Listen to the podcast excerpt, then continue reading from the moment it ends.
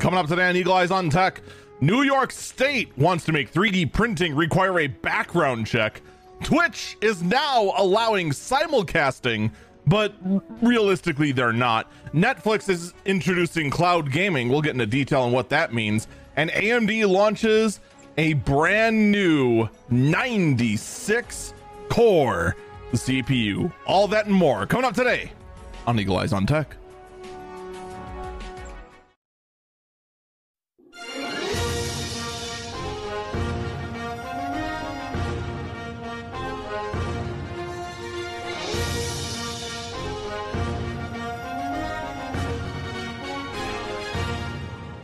Good morning, good afternoon, good evening, Nords to I'm going to ready. This, this is Eagle Eyes on Tech Guy. I'm Eagle Falcon. I got a lot to talk about today.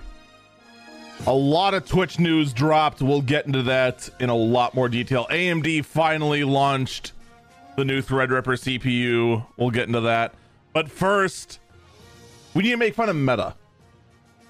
Because if there's anything I know, your day, no matter how good or bad it's going, instantly is made better by making fun of Meta. Don't try to tell me it doesn't. You know it does. To which I give you the return of the term glass holes. Someone in chat says, What about Facebook? You know Meta's Facebook. Come on now. Come on, keep up with the times. They insist on calling themselves Meta, and thus I will respect their wishes. And has nothing to do with the fact that the metaverse that they're pushing their entire company on and banking their entire history on is a giant flaming flaming pile of dog poop. That that has nothing to do with it, and that's the only reason why I call it meta. See, like I'm never gonna call Twitter X because it make it makes no sense. And most people, when I mention X, most people have no idea what X is, other than a letter in the alphabet. But people have started to accept that Facebook is now Meta. And their entire namesake is a disaster. So I'll keep reminding them they're also meta. Just in case they ever want to remember happier times when they didn't try to invest in the metaverse where no one had legs. There's a problem going around with their new augmented reality headset that's basically trying really, really hard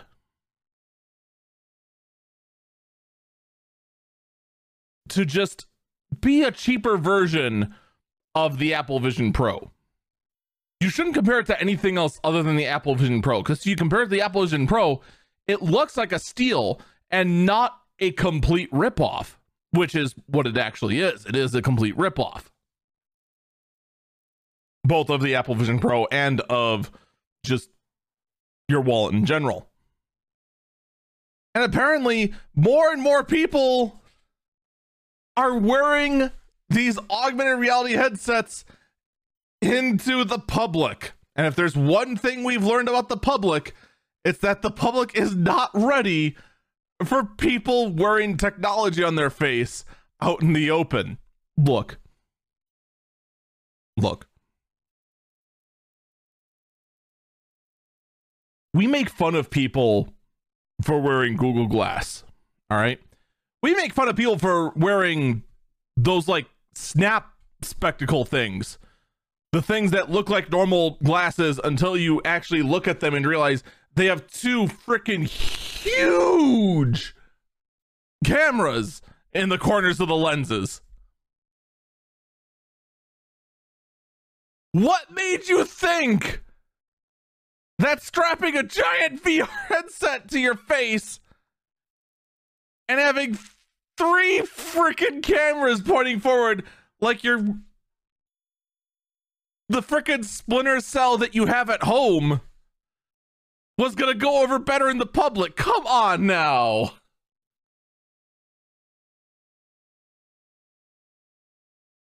Come on. And maybe it's just me, because I wouldn't want to I wouldn't want to be caught in public wearing this. Someone in chat said they've seen Google Glass in the wild. People were inquisitive. I could see that because it is a new, unique technology. There's also those, however, that were scared of those people because there's a large amount of the population, not a majority, mind you, but a large chunk of the population that is afraid of cameras. It is a legitimate phobia out there.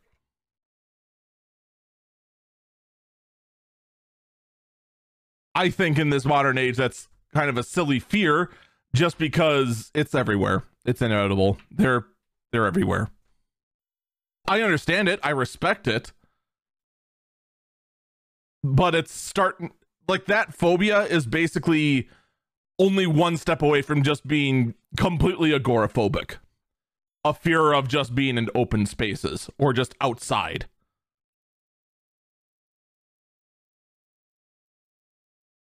At the same time, if I saw someone walking around with a headset strapped to their face, yeah, I'd start to question a lot of things about them personally. That it's that's just weird. No matter how you look at it.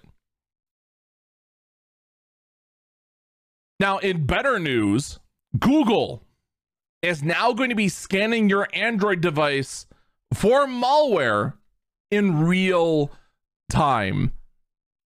Now, I'll be perfectly honest. I am surprised this wasn't happening before. Someone in chat says I'm just behind the curve and old. No, no, I don't think I am. I don't think that society is ready for people just to wear VR headsets in public. Like at all.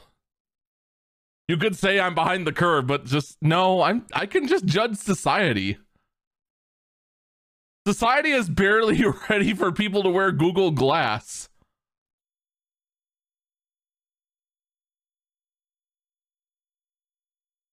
Anyway, though, New features are going to be coming to Android to scan for malware in real time. To which I say, good.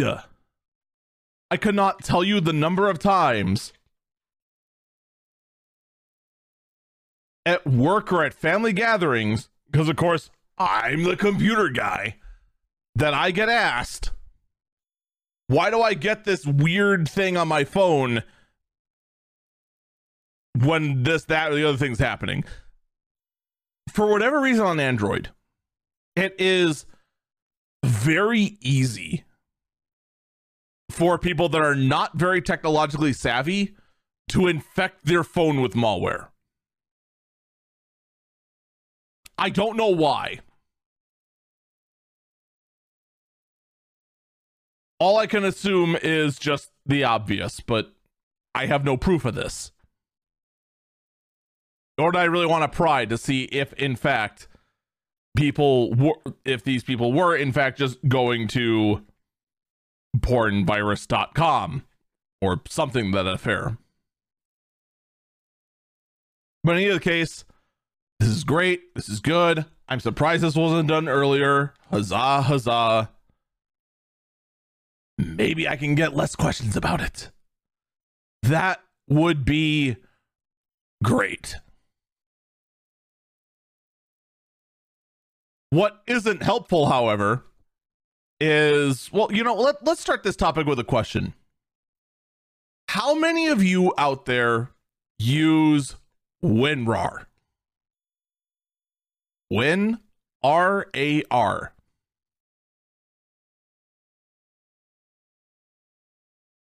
I would say the majority of you have at least heard of WinRAR. I think most of the technologically savvy by now have switched to using something like 7-zip as opposed to WinRAR.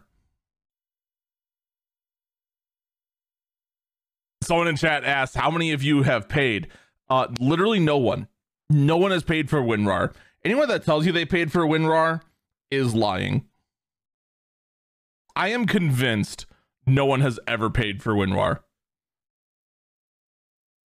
There's some people that just want like good good boy brownie points and say they have. I don't think they have. It would not surprise me at all if there was never a method implemented in in WinRAR to actually accept payments. But I digress. For those of you who don't understand that joke, WinRAR is a program that lets you de decompress many compressed file formats, including zip, RAR, and many, many more. When WinRAR was the go-to tool, you would get a free trial. Then, after the free trial expired, after either 30 or 40 days, it would then say your free trial's expired. Please buy WinRAR but then you just hit the OK button and continue to use the tool.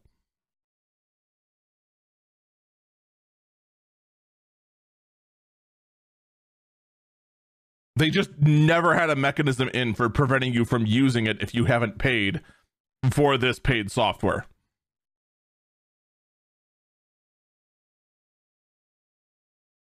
Well, now there's another reason not to use it.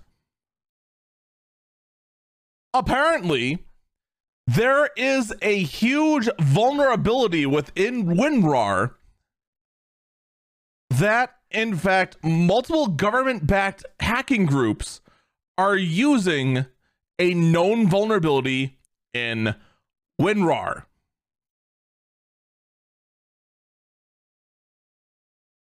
So let's just be honest for a minute. If you are still using WinRAR, you may want to stop. First off, 7-Zip is just better. 7-Zip is actually free. And yes, 7-Zip does support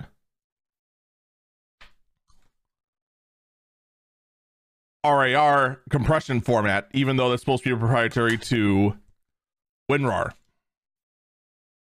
So there is no reason to use WinRAR. Now there's even less reason to use WinRAR. So, what is the lesson you have learned today? That's right. It is to stop using WinRAR. All right, say it with me. Stop using WinRAR. All right. All right. No, no, no, no, no, no, no goofball in the chat. No, you're not supposed to use WinRAR. Stop using WinRAR. All right. Stop using WinRAR. All right. All right. Stop it. Stop. No. No. Bad. No more WinRAR. And while you're pondering whether you should or shouldn't use WinRAR, you should also ponder whether you should uh, use Google Meet, as it has now launched on Android and iOS, and in fact now has a touch up tool, which will help you look your best using AI and other such photo trickery to make sure that you don't look like you barely got any sleep last night and then decided to wake up, quickly touch up a podcast, and then just roll with it.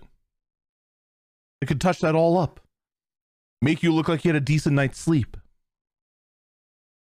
Make it look like you are properly shaven. All those sort of things. Unlike some people I know. Yeah, definitely not me. So, good update. Interesting feature. Curious to see how well it works see if it's noticeable or how long it takes for someone to use this tool incorrectly and have uh, themselves look absolutely horrendous. You know it's going to happen. You know it's going to happen. Someone's going to go ahead and use this tool incorrectly, or the tool just derps out and it just creates like a Joker face or something weird like that. We'll see. We'll see. All right, let's instead shift gears over to New York State, which is putting forward a bill that makes it so that if you are buying a 3D printer that has the capability to print gun parts,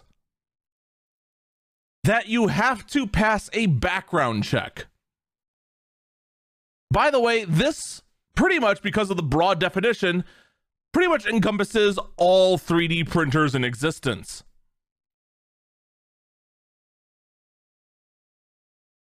Now, in a vacuum, all right, if you take this concept outside of reality, all right, if I tell you there is a device that can be used to manufacture guns and you can get the parts to manufacture guns from a local Best Buy. Do you think there should be a law preventing people from doing that without having to pass a background check? If I just told you that and no other piece of information, you would probably say yes.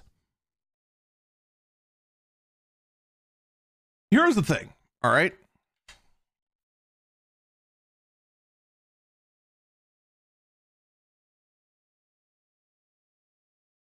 first off, the firearm you're going to create, if you only use the cheapest 3D printers you can, you're not going to get a very good product. It's more likely to cause harm to yourself than it is to other people. And quite frankly, the odds of actually using it are, for this case, is extremely low and ha- actually having success. But if you, the thing is that if you go down this road, all right, this can be used to cause harm. Thus, it must require a background check. If that is the standard, when does it stop? Because by this same logic, okay, you should pass a background check to buy a phone. There's an incendiary device inside this phone.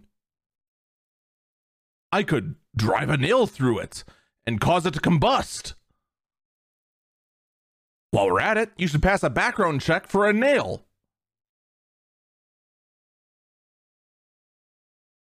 Heck, you should install a you should pass a background check to buy any sort of cleaning product that involves bleach and ammonia because you can create a deadly gas by combining the two. You should be required to pass a background check for buying flour because it can be used to create an explosive device. You just have to pa- pass a background check to buy basically anything that exists in a Home Depot at all.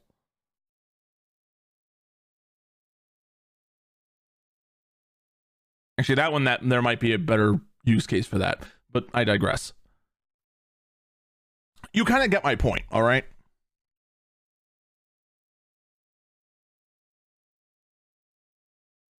In a vacuum, this bill being pushed forward by the New York State makes some sense. The moment you take it out of that vacuum, It's stupid. It's stupid and overreaching. And I would say a slippery slope, but it's closer to a ski slope to just go ahead and just start requiring background checks for basically everything you do when existing.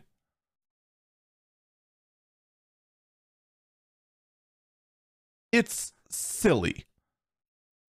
It is absolutely silly. Now, it'd be one thing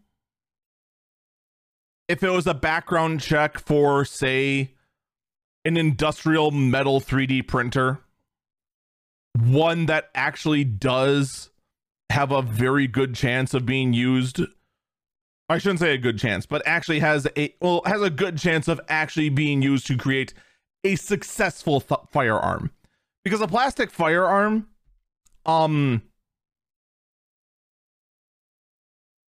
you're going to get exactly zero accurate shots out of it.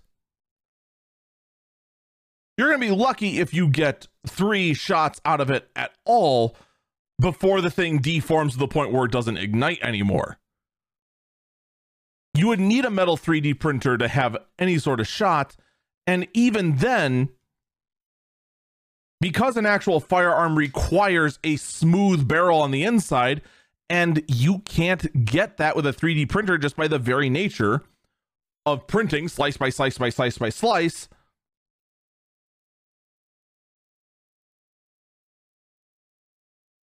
It's not feasible to say that a 3D printer can be a weapons printer, can just mass produce untraceable firearms.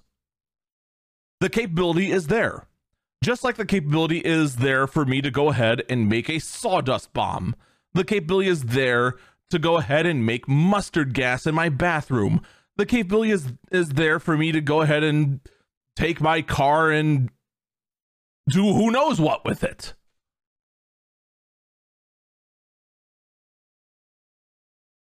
The capability for danger is everywhere. And at some point, you got to look at it and say, you know, I don't think we need to worry about that situation. There are others that are far more likely and a far bigger problem. Especially when it comes to managing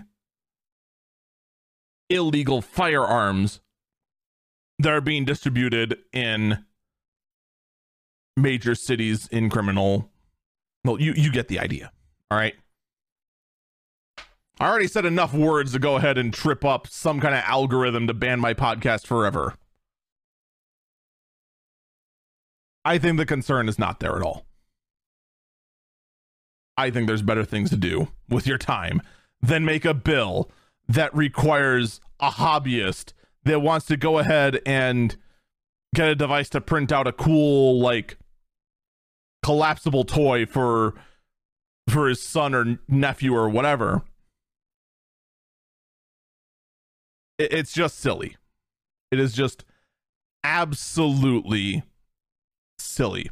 We're gonna take our first break a little early because I want to go into the tick or no, the TwitchCon story with a fresh segment and not to worry about being cut off. Get up and stretch. We will be back.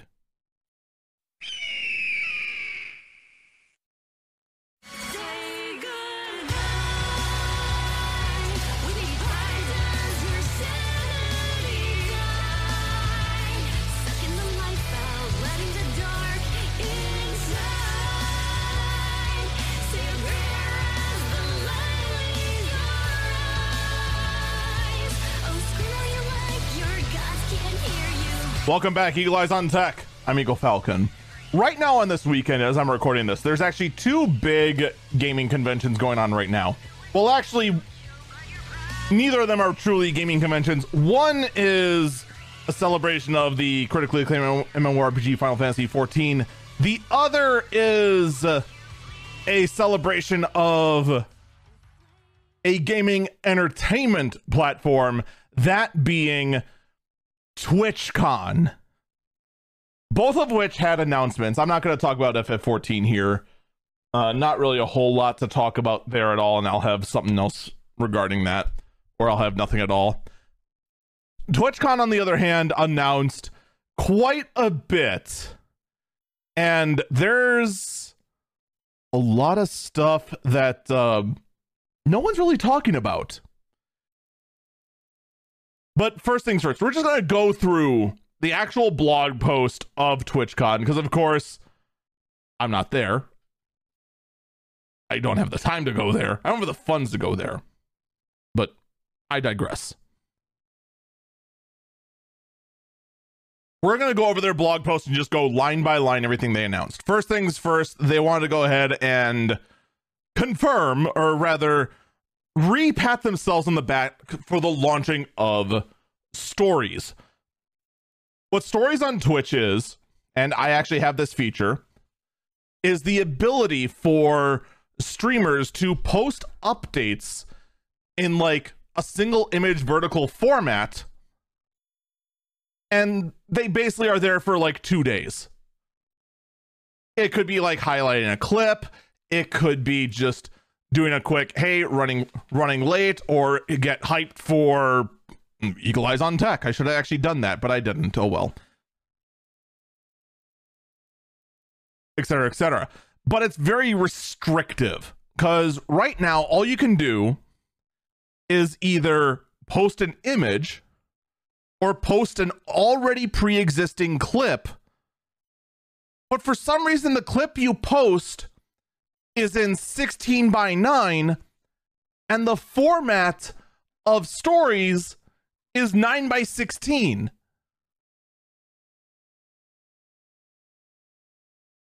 didn't think that one through all that much but they did say they're going to be updating stories with more functionality including the ability to upload and film short videos. Good. Tag other streamers, add links, GIFs, and polls, and to give you better analytics on how your community is engaging with them, which is good because I currently have no idea what my interaction rate is with my stories. It could be zero, it could be 10 million. Both are likely. I don't know. It'd be really nice to know, but we don't have that. There's going to be new improvements coming to the featured clips and the clip editor. Featured clips, for those who don't know, is the ability in Twitch to take existing clips of your channel, mark them as featured, and there is a clips kind of feed that people can go through, and everyone's featured clips will show up there. In addition, you can edit the clips so that they're in a TikTok format and they will appear in the featured clips on mobile in that same format. Or, you know, you could upload it to another format or another platform. I personally would not recommend doing that. If you're going to go ahead and upload your clips to other platforms like TikTok and YouTube, set up a pipeline to go and edit them yourself. Get them looking nicer because the thing is that the clips editor in Twitch makes all the clips look the same because it's all the face cam at the top, whatever action at the bottom, and your Twitch name and the same font and same background text and same everything as everyone else. You can't make yours stand out. I've gone through and made a huge pipeline that I've been way too busy to actually take advantage of so that all the clips are just custom edited and look unique when you get them. And I can go ahead and do fine tuning and whatnot and add sound effects when needed. I recommend doing something like that. But what they are doing is they are testing a version of Discovery Feed with live channels to see if it's going to be helping viewers find a new live stream to watch. They are la- they have launched feature strips featured clips back in August. We already knew this to give you the ability to identify your best clips and put take an account for discovery. Early next year, they will give us the ability to set defaults on which clips are used for discovery. Whatever that means. Additionally, they will they will add new functionality to featured clips including the ability to feature clips directly from the creation flow does that mean I can just upload my own? W- what does that mean? I don't know what this means. I'm very confused what this means. Adding a button to the clips manager to feature clips. Yeah, there isn't a button right now to do that. You have to check boxes and then go to a drop down menu. And then allow moderators to select feature clips. I hope you trust your moderators. They also want to make it easier to make higher quality clips, so they're working on improving the clip editor by including vertical clips in the discovery feed. Wait, they're not doing that already? I thought they announced they were doing that. I've been bamboozled. All right, that thing I said that did exist, it's going to exist now. Allow editors access to the clip editor and adding improved editing features such as trimming and changing aspect ratios. In addition, they have announced collaboration. They have announced um, new changes to guest star. They're calling it collaboration is better with with stream together. Uh, oh, they're actually changing the name of it now to Stream Together. Stream Together is a feature that makes it easy for up to six streamers to collaborate together while all of them are streaming on their own channels. They have over 150,000 streamers in their opt in beta and are launching it to everyone later this year. We're hoping they'll make use of it soon. You can simply copy a single URL into OBS scene and we'll handle the rest. Oh boy, that sounds wonderful. That sounds. That sounds like something. that, that sounds Ooh. I don't know how I feel about that. I'll have to see how it's actually done. I still have not had a, had a good chance to. I had an opportunity to try to try guest star um a couple days ago, and it just didn't dawn on me. But oh well. We are also giving the ability to stream together in audio only mode, so your guests can join your stream via audio audio only. It's Discord. It's basically Discord. This whole thing is just basically Discord. It's Twitch making Discord. That's that's all I'm getting out of this. I don't know. Additional feature are coming next year, including shared viewership to reflect the combined viewership of everyone streaming together. The option to merge chat from the streams that are collabor. Okay. Now. Now you have something interesting.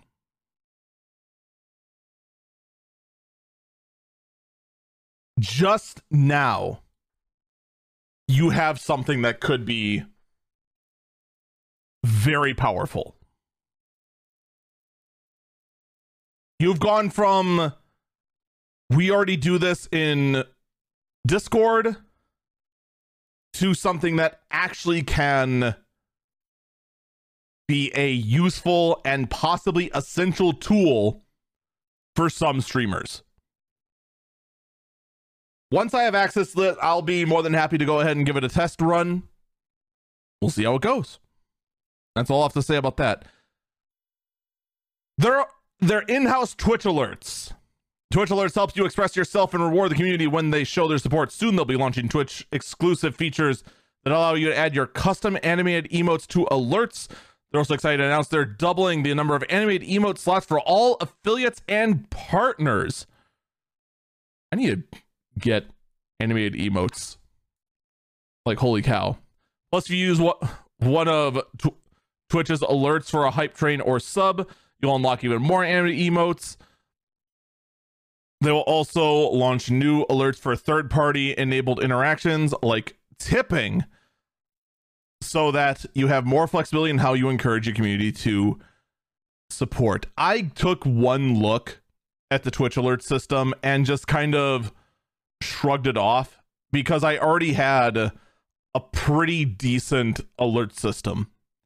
And I'm also one that um my I've historically, and unfortunately, right now my alerts are very basic because we had a problem with them and the migration from one system to another. But I've had a history of having very elaborate, very flashy alerts. So I don't know. Maybe I'll take another look at Twitch alerts. I'm not really excited for this. either, but I don't know. We'll see. I mean, they're they're really wanting to push this. They want to make sure you go ahead and do this because you can unlock more emotes. Hmm. Updates to the ads system. Ads are an important part of how streamers earn money on Twitch. Let me interject. No, it's not. I'll just tell you this right now. No. No, it is not. I guarantee you 100% there is no streamer out there, none, zero, zip nada, that actually has advertising be one of their primary revenue generators. I guarantee it 100%. In fact, here, just for funsies, I'm going to go to my Twitch dashboard. I'm going to go ahead and see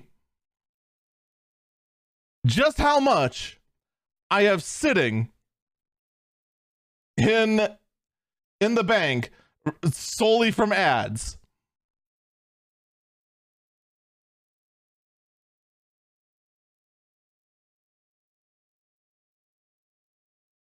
Right now, in the current breakdown, the amount of ad revenue I have coming in is $2.69. Let's round up to $3 for simplicity. Because the next question you're going to say is, oh, Eagle, Eagle, you foolish fool. You don't use the ads manager. You do your ads by hand. So you don't get the 55% split. You get the 30% split, the inferior split. You could get almost double the money by using theirs. Heck, you could probably even triple it by just increasing the amount of ads. You have, you're you're leaving so much money on the table, Eagle. I was like, okay, okay. Let's pretend for a minute that I keep the exact same viewership by doing this really bad plan you just suggested, and I triple my ad revenue. That brings it from three dollars to nine.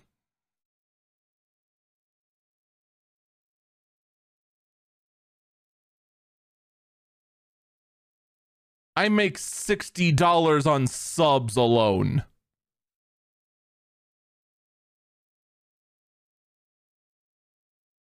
And that was on a low month.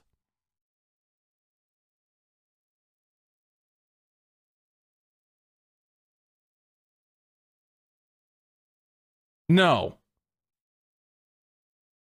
The ad revenue is not an integral part of how any streamer makes money period. It's a nice bonus. And quite frankly, the only reason, the only reason I even run ads on my channel is to get the pre roll gone. So when newcomers come in, they're not given an ad right away and click off. That's it. That's the only reason. Otherwise, I'd have no ads. None. Zip zero nada. But ignoring this, let's continue reading. Ads are an important part of how a streamer earns money on Twitch. Looking forward, we're upgrading our ad tool to give you more control over your ad experience and more insight into your ad engagement and performance on your channel. While streamers already have this feature, we will make the chat countdown timer visible to moderators so that they can see when an ad is coming, giving them the option to snooze in the upcoming ad break. That's not a thing already. Granted, I don't see this at all. I only see when I run one manually because I only run them manually. We're also giving you access to the new insights in Ad Manager to help you understand when to run ads, how to run ads, and how ads perform on your channel. These changes are designed to help you to make informed decisions about how you run ads on your channel. I will tell you exactly how to run your channel. All right, here, here, here, here, here, here. Come here, come here, come here, come here. All right, come here, come here. Get close. Get close. Get closer. All right. I'm going to tell you exactly you should run ads on your Twitch channel. All right. Here's how you should run it. All right. If you are running regular content, if you are just a regular streamer, run your ads manually and run your ads every 50 minutes and you run three minutes of them. And during that ad break, you get up, you refill on water, you walk around, do some paces, take a good five minute break, get the blood flowing. It's good for your health. And people are willing to wait through five minutes. I guarantee it. They'll get rid of the pre roll. They'll get rid of the pre roll for an hour, in fact. And the reason I say every 50 minutes you do this is because, let's be honest, you're going to forget once. You're going to snooze it. You're going to be in the middle of a boss fight when the 50 minute timer comes due. And you're going to want to finish off that boss fight. So you give yourself that buffer. All right? That's what you do. That is the plan. Okay. You don't run an ad manager unless you are running automated content on, say, like a 24 7 rerun VOD channel. Like that would make sense to do that sort of thing on. Or if you're running like a subathon sort of thing and it's during your nap hours and you just have like marbles marbles with friends or something like that running on stream or something like that. I would encourage if you are unsure how to run ads, run them manually. Just rig the button up to your stream deck or rig it up to a keyboard shortcut, whatever you want to do. Have like a bot say every 50 minutes to say time to take a break. And just that's it. That's all you need to do.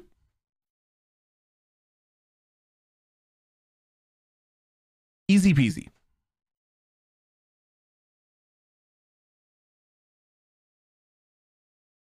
There are, of course, exceptions to this. Those who are exceptions to this know there are exceptions to this.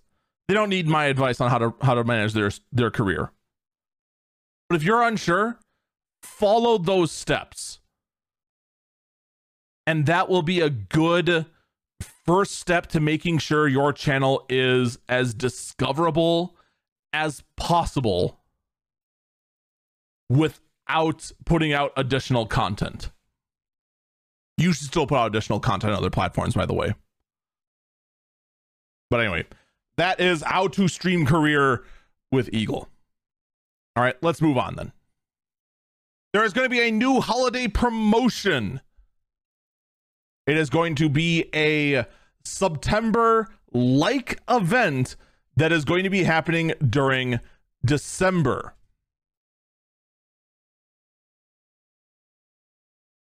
It's going to be a discount on subs and gifts, but to spread even more cheer, there's going to include a discount on bits, rewards, and a holiday themed hype train. That's all the details they're giving us right now. There's going to be more details coming soon.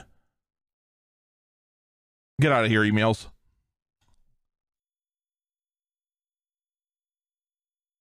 Someone in chat said Kwanzaa event. Uh, maybe. There is also an update to off service conduct policies. They see safety not only as a base requirement to everyone on Twitch, but as an essential part of the creative community. As our community grows and evolves, we will continue to examine and evolve our own safety approach. Who, whoever you are, and whatever kind of community you want to build, you can only be your authentic self when you feel it's safe to do so. Our off service conduct policy is designed to protect the Twitch community. Recognizing the misconduct that takes place on or off Twitch can be extremely harmful. To further protect our streamers, we're adding doxing and swatting to the list of off service conduct behaviors that we will enforce against. Let me interject. Why was that not a thing before? Uh, S- seriously? How? How was that not included before? Who wrote up the policy before and thought, you know, I think swatting is okay?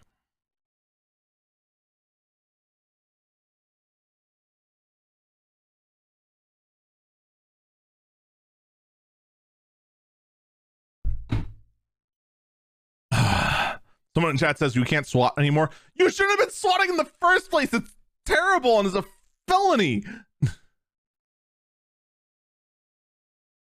Ah, in any case, they're also introducing chat level chat warning or channel level chat warnings. Where right now in moderation in Twitch, you have three things you can do. You can type a message to someone to warn them. You can time them out.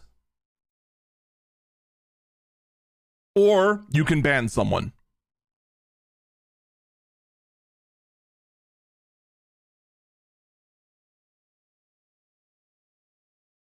They are now introducing a feature to anonymously warn chatters that they need to follow the rules. So, what this will do is let's say someone is misbehaving in chat, you can just right click their name, click warning, and then a box will pop up restating what the chat rules are, and that's their warning.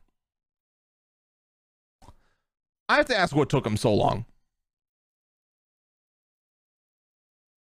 This feels like something that that should have happened a while ago.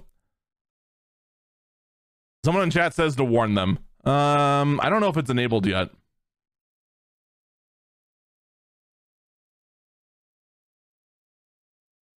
That person has 99 plus timeouts.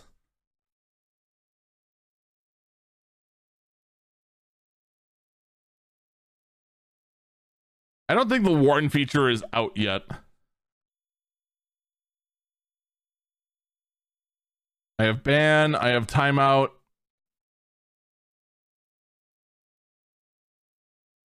They just got timed out.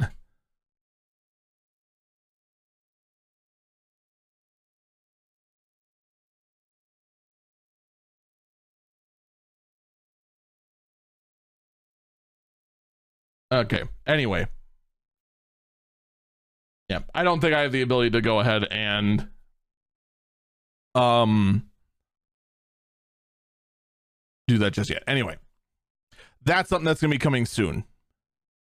There's going to be new updates to the auto mod and smart detection. I'm just going to leave that where it is. It's like, why bother? Auto mod's getting better. Moving on. There's going to be an update to Twitch embeds.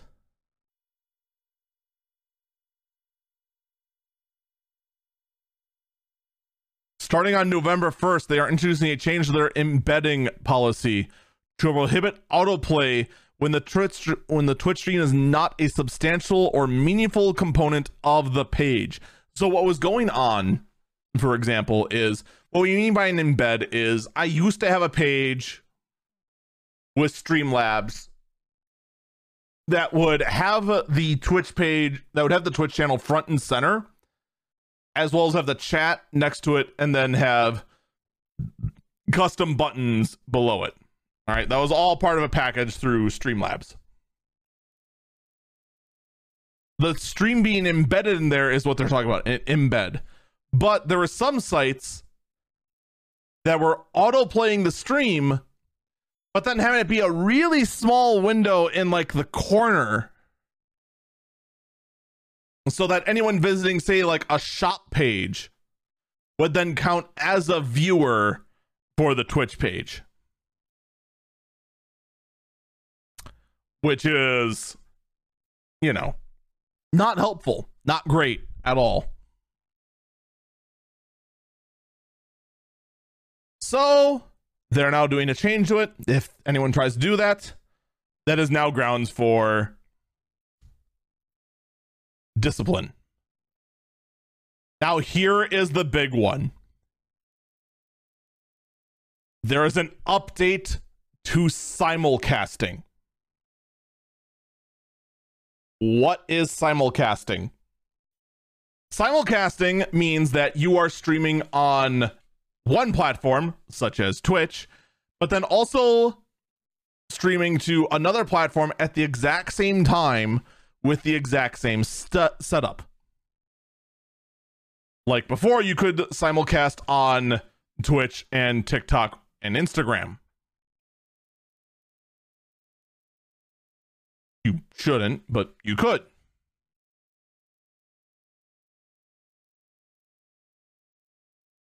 But you couldn't do it with YouTube or Kick. Effective immediately. This is currently in effect. You can now simulcast to any live streaming service. So right now, I could, if I wanted to, stream this podcast as I'm recording it to both Twitch, YouTube, and Kick. However, you have to follow certain guidelines. Now, before we get to the guidelines, let's just. This sounds really good, right? This sounds like the thing that every single Twitch streamer has been begging for for years.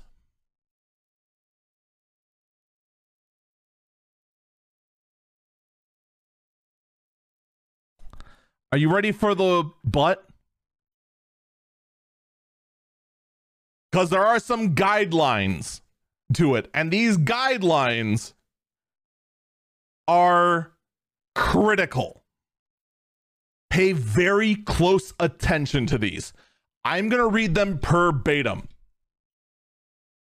All right. Simulcasting guidelines.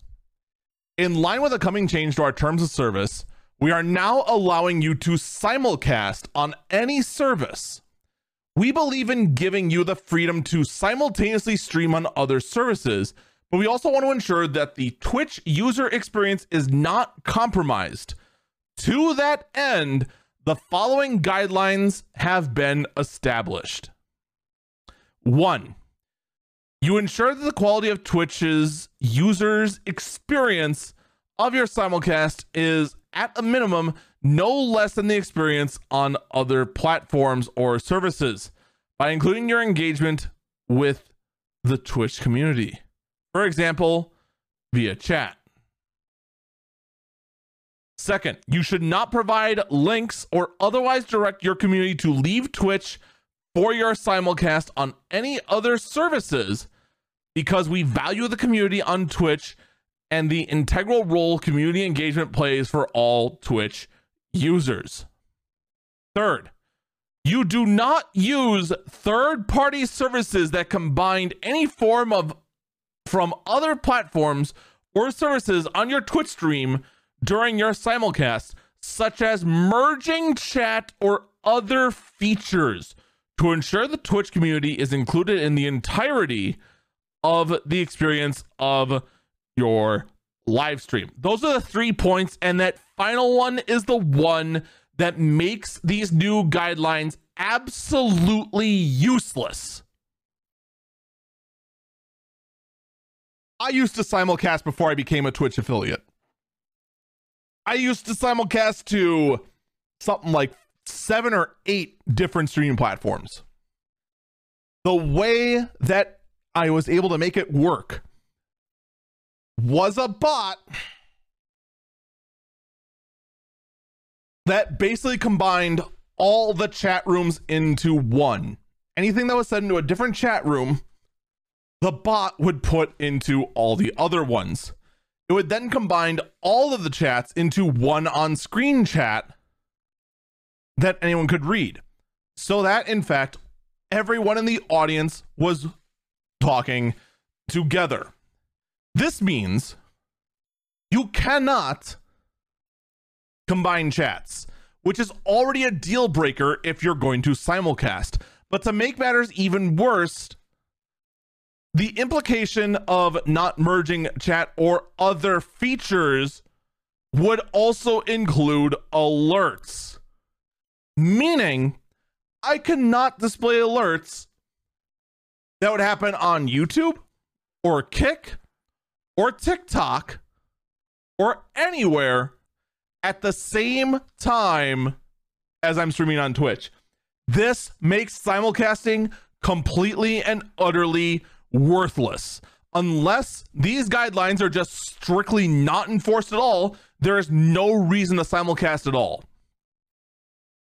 This is the equivalent of saying you can go outside, but if you ever touch the ground, it's back inside for you and you're grounded.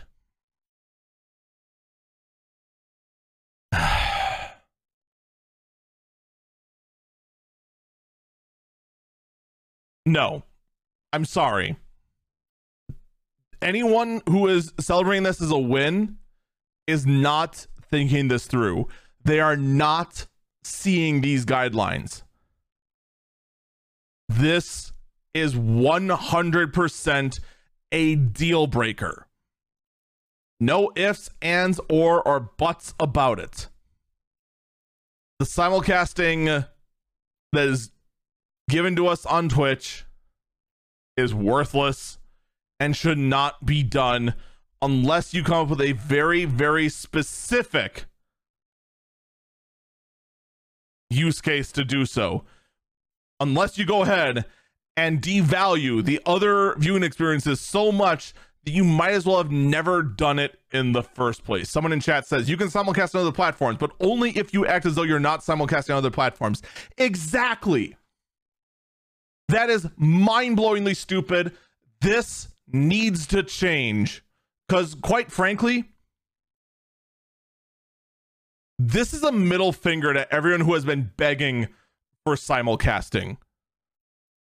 This is a carrot and a stick, and it's leading you off a cliff. Don't bite it. I know a lot of people right now are cheering this. They're saying, finally, hallelujah, hallelujah because they didn't read the guidelines.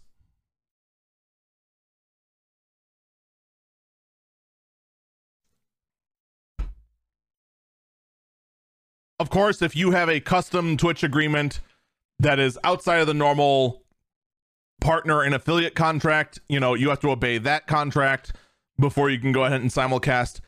I wouldn't anyway. Simulcasting with these restrictions is pointless. Completely and utterly. We're going to take another break here. When we come back, let's talk about Apple and what's going on in their world of absolute, utter chaos.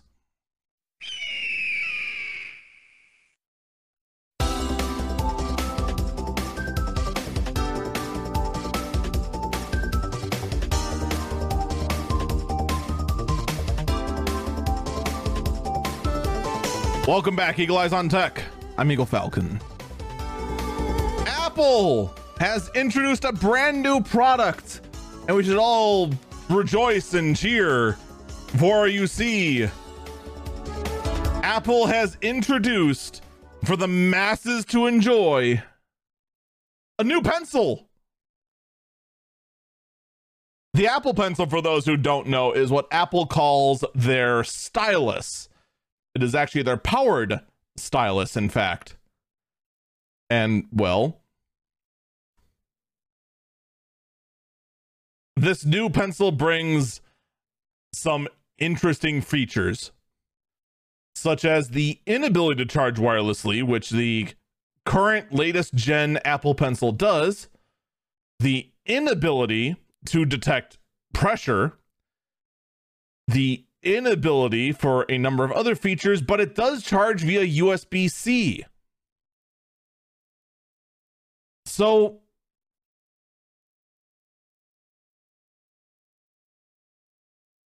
what's the point? Well, my first assumption was, in fact, that it was a replacement for the first generation Apple Pencil because the Apple stylus is in a very weird environment. Okay. The Apple Pencil, second generation, is compatible with the higher end iPads, such as the iPad Air and the iPad Pro, but is incompatible with the iPad Normal. The iPad Normal is compatible with the Apple Pencil first generation, which only charges via Lightning, and now the iPad Normal cannot charge the Apple Pencil first generation because the Apple Pencil first generation charges via Lightning.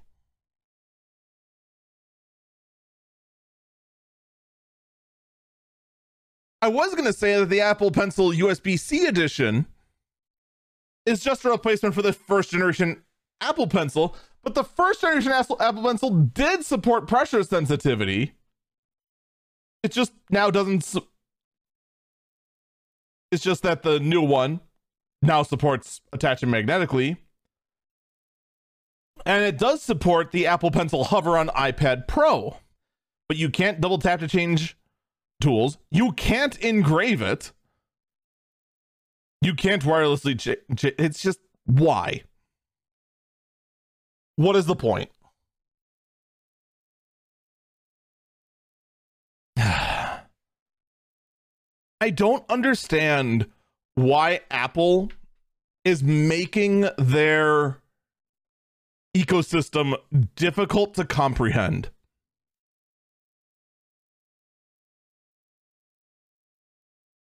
One of the reasons why people are willing to pay the Apple tax is because getting in the Apple ecosystem makes everything simple. It's no thoughts. Do you want the regular version or the pro version that's a bit better?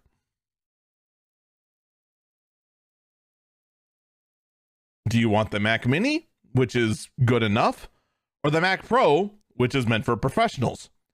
Do you want the MacBook or the MacBook Pro? Do you want the iPhone or the iPhone Pro? Do you want the iPad or the iPad Pro? You get the idea. It was kept simple so that anyone can understand it. So why do this?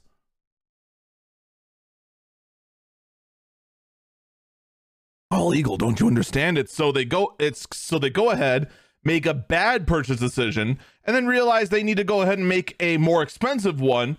So now Apple has gotten you to buy two styluses instead of one because they didn't accept a return on the other one, obviously. The thing is, is that that ruins your brand reputation.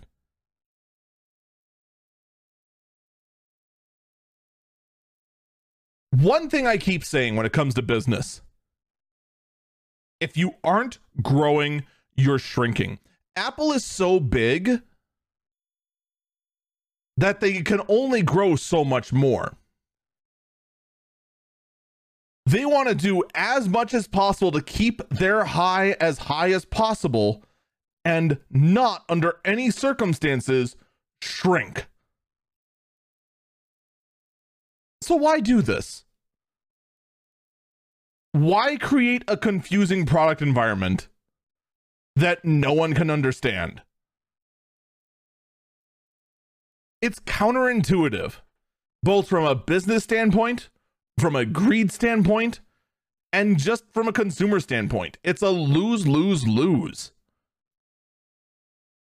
Because now we got three Apple pencils going around, one of which charges via a connector that is soon about to no longer exist.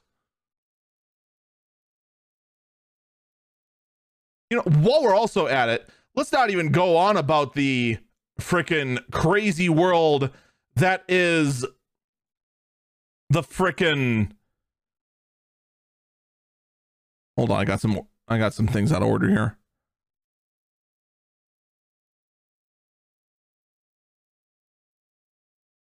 I mean, let's not even go over the confusing environment that is the fact there's two different MacBook Pros.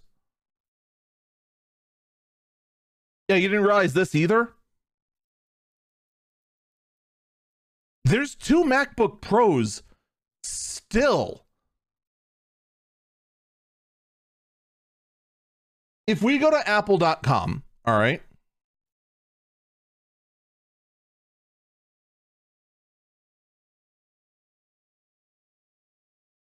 and we go to the MacBook Pro, right?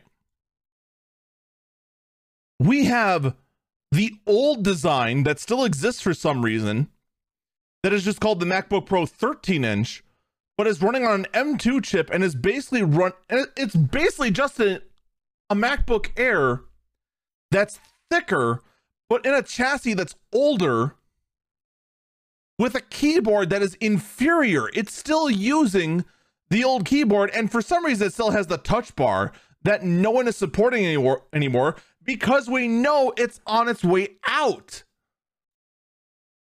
That's running on the M2. Then you have the MacBook Pro 14 and 16 inch that start at $2,000. By the way, the other one, the one that's basically a thicker MacBook Air, starts at $1,300. The actual MacBook Pros start at $2,000.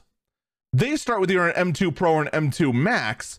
They have a radically different chassis design and actually have this crazy luxury fe- feature that um, is foreign in the Apple world. It is this incredible luxury feature known as ports. It has three Thunderbolt 4 ports. It has an SD card reader. It has an HDMI. Even has the ever elusive, rarest of rare ports. The mythical, the legendary, the headphone jack. And has MagSafe to boot. That other one has four Thunderbolt ports, no MagSafe. Oh yeah, the 14 and 16 inch also have a notch, so there's that too. You tell me this is not going to lead to confusion.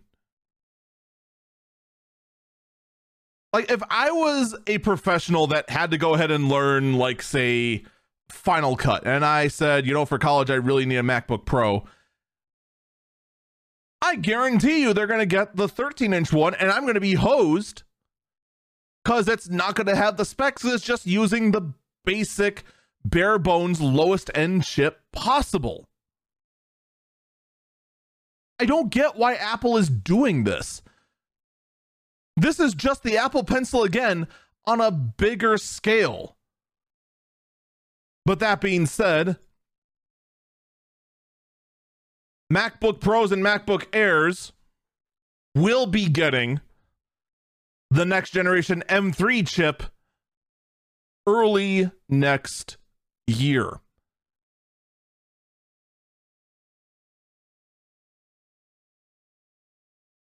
Someone in chat says 8 gigabytes of RAM video editing. Right. You know what's funny? You know what's really funny? A laptop I'm working on for a family member. They said it was having heating issues. It turns out they're trying to edit video on it and it only has 8 gigs of RAM in it. And it's just going into swap the moment they fire it up. And that's why it's refusing to run freaking Adobe Premiere.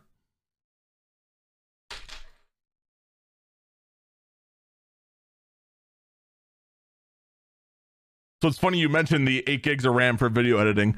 Yeah, I literally am encountering exactly that.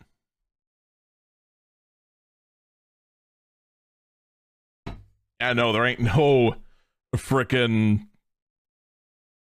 fan error there. It's just straight up not enough RAM. In any case, the M3 chip launched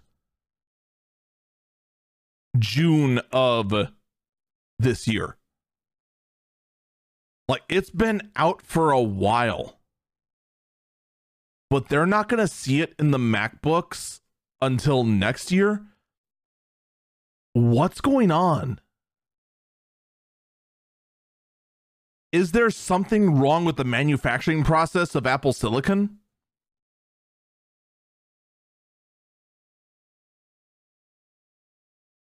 Like something feels off with Apple HQ right now.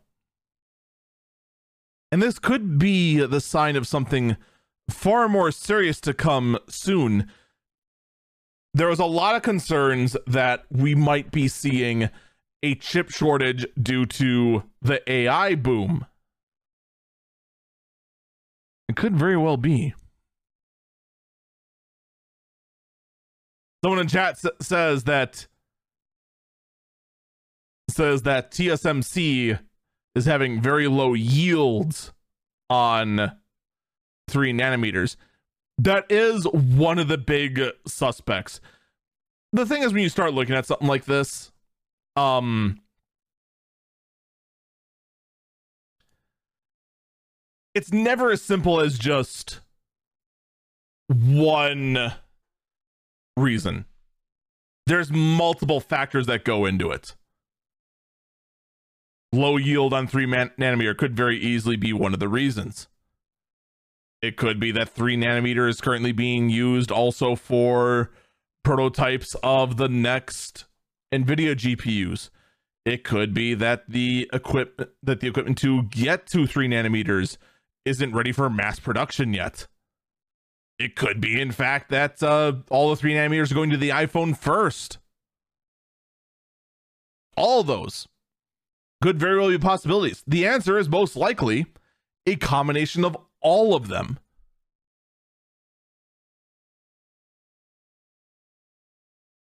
Now, with that all said, there's other problems being reported.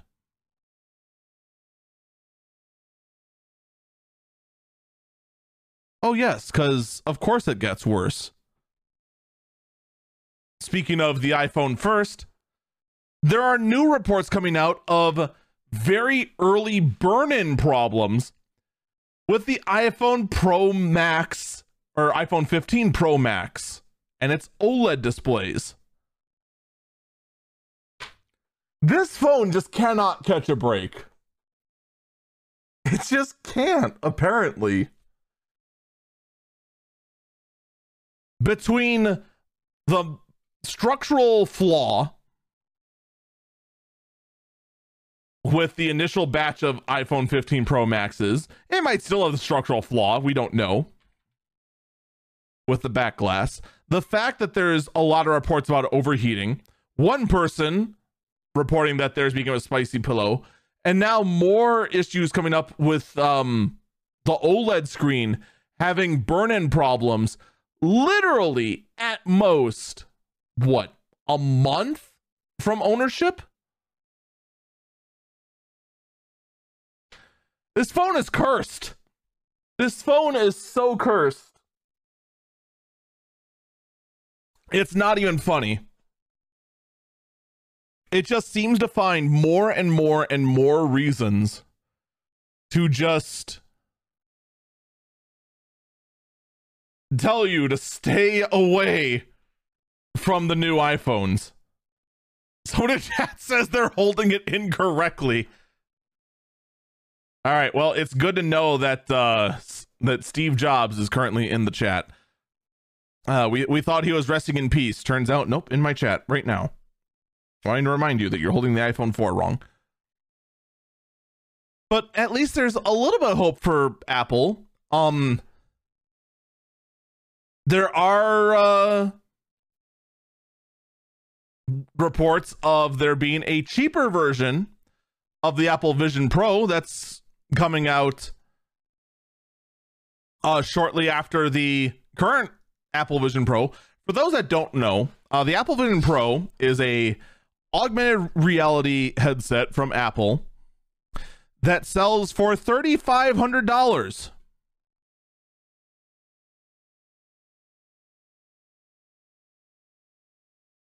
I still can't believe they're seriously trying to charge that much.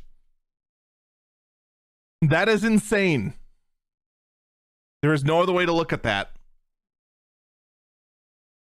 Oh, however, there are reports of uh, good news. There being a cheaper version of the Vision Pro that could be selling for the low, low price of fifteen hundred to twenty five hundred dollars.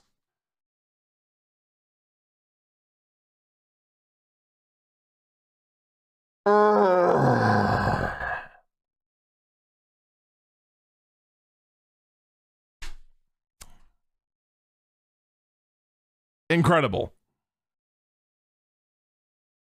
I mean, that's that's just lunch money right there. Skip your latte for a day. Afford the Apple Vision Pro.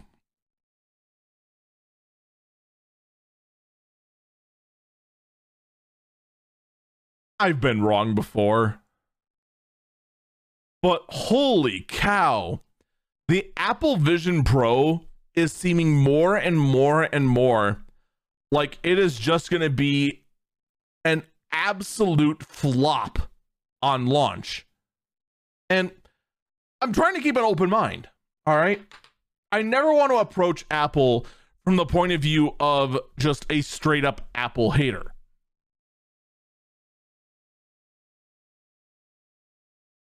I just don't know how you get enough people to pay over $3,000 or even over $1,000 for a brand new augmented reality headset from Apple.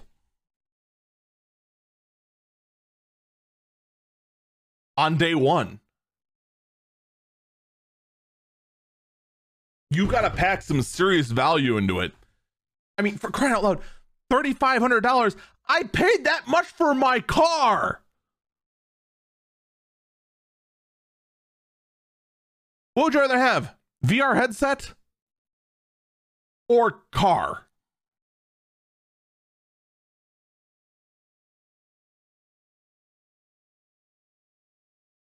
I'm just saying. This is just too much. All right, let's. So I feel fair to Apple. Let's talk about a new thing they're trying out. All right.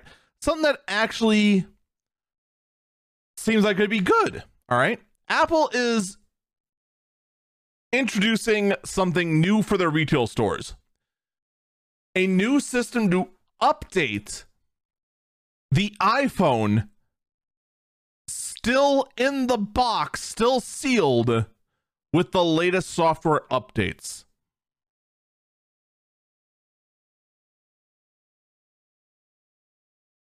I'm not going to lie. This is actually really interesting. Okay. Now,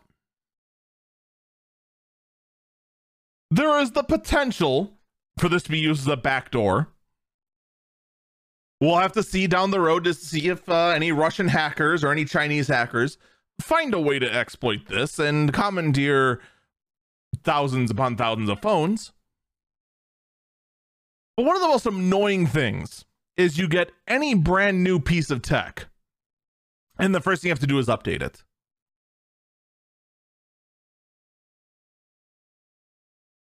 How many times do you get a new game? You download it, you play it, and the first thing you do when you play it is that it updates after you just installed it. It is beyond infuriating. With this, though, it wouldn't do that. Someone in chat says FF14 does that. yeah. Yeah, it does. Still hate it for that.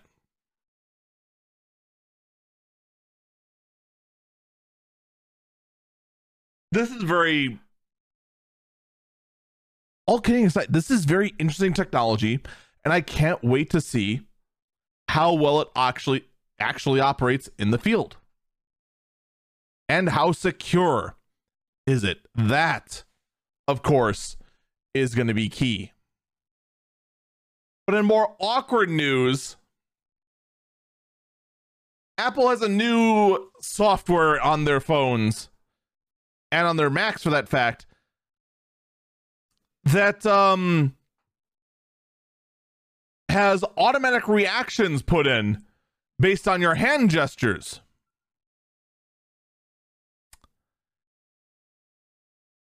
And in fact, it is being found as incredibly awkward as effects trigger during telehealth video calls.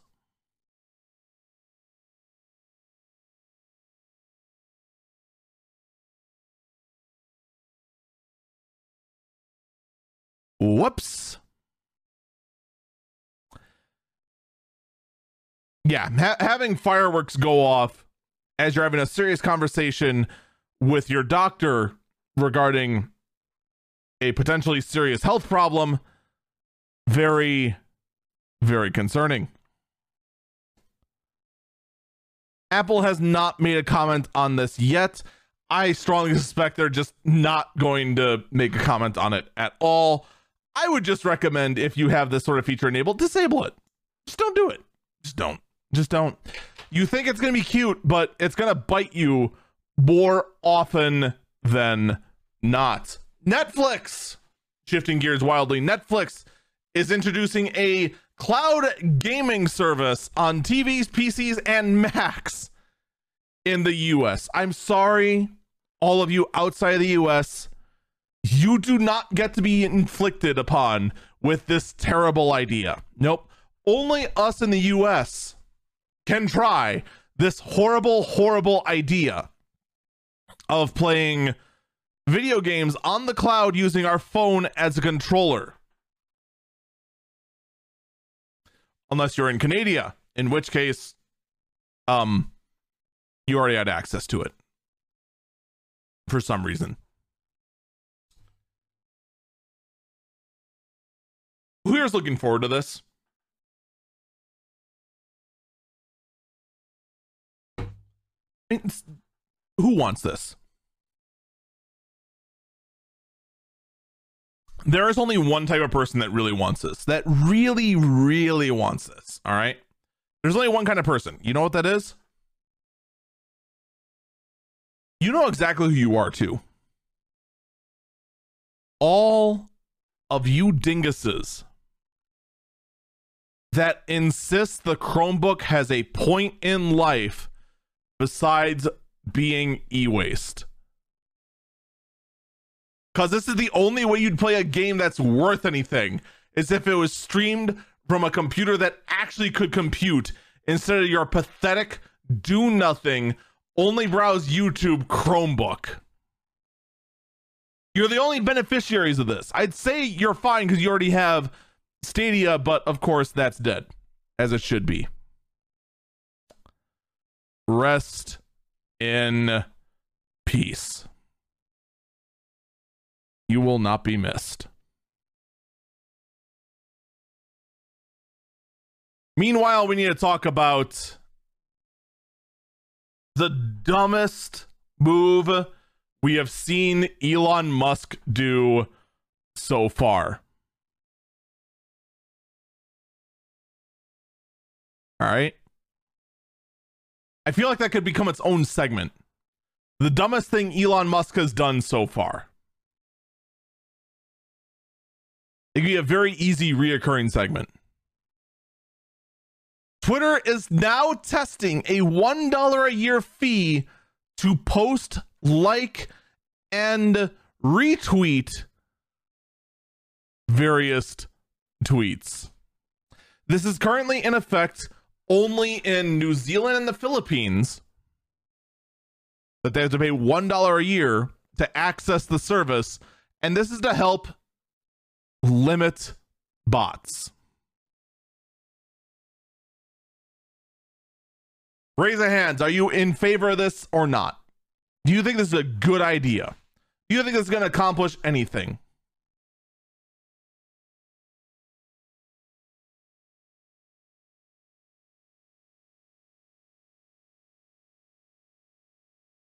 Let me tell you a deep dark secret. This is without a doubt the dumbest thing Elon Musk has done. By the time you're done paying your credit card processing fees, you are making no, I don't know. Maybe 30 cents, 25 cents on every dollar.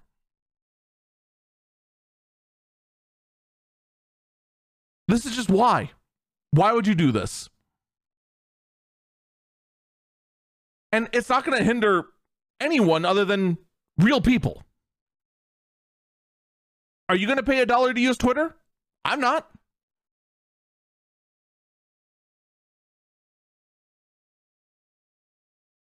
Even though it's a dollar, I can afford a dollar. I can afford to lose a dollar.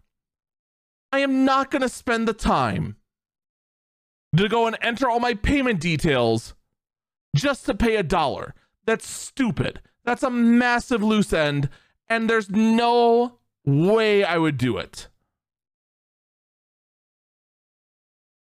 You know who would do it though? Big bot farms. Because the amount of money they would get from the information their bots skim is going to outweigh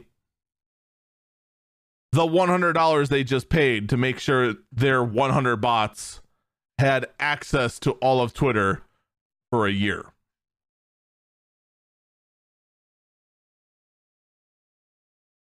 Thus, this is why, by far, without a doubt, this is the dumbest thing Elon Musk has done so far. We're going to take a break here when we come back. AMD releasing a stupid, powerful CPU, as well as a GPU for that fact. Don't go anywhere. We'll be right back.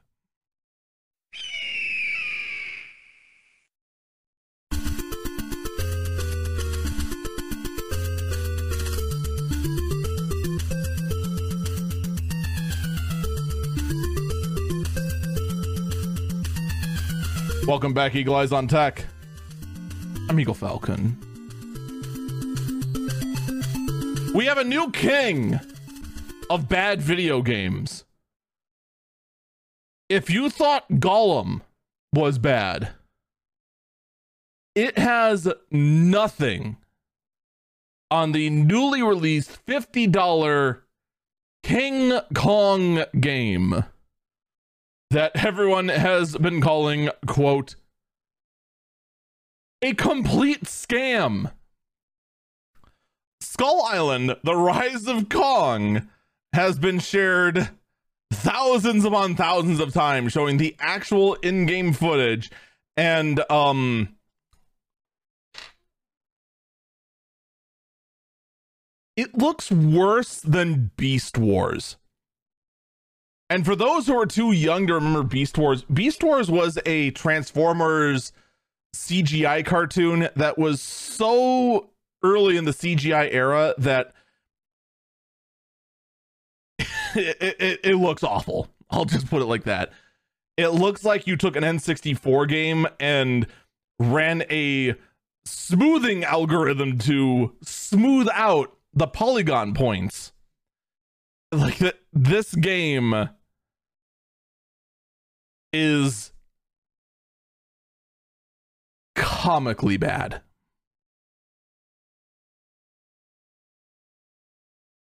This looks like something that was made as a college project by one guy in under 24 hours. The amount of detail that exists in this triple in this so alleged AAA game, it's awful. It, it is. There's just. I have gone back and forth trying to find an excuse for this because I kind of do. I don't want to go ahead and just say like, "Oh, this is just awful because I said so."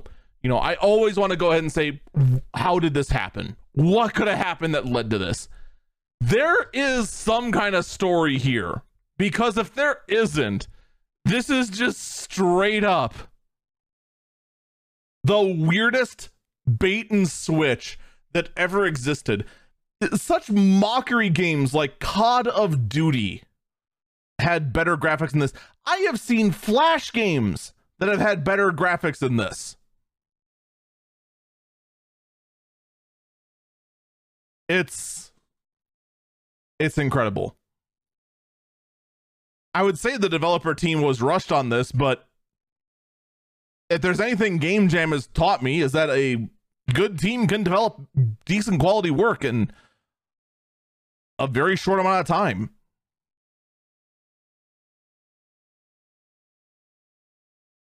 But let me tell you, at least in the case of Skull Island Rise of Kong, you will not need this brand new GPU from AMD, there's no way the game would even tap it. This new this new GPU from AMD, the RX 7900M is a monster. AMD has launched their brand new GPU for mobile. This is actually built for laptops.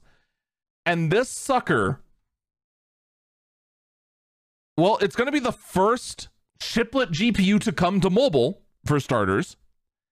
In addition to that, the performance and power consumption of this is insane.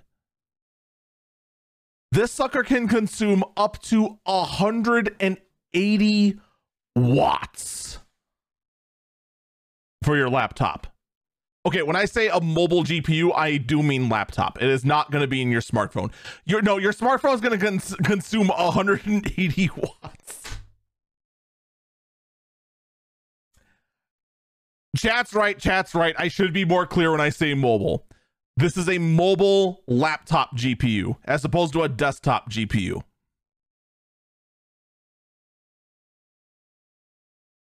That being said,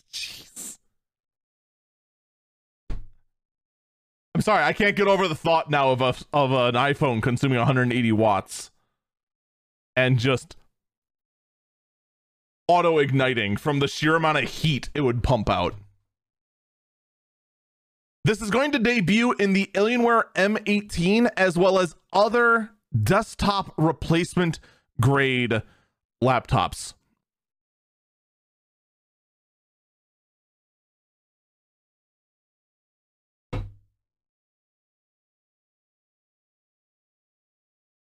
Someone in chat just immediately went, Alienware, you, I'm out. I said other desktop replacement laptops. Alienware is just one of them. you could still get it in an MSI or a Falcon Northwest or an I'd say an HP whatever, but HP is allergic to actually pro to actually making progress.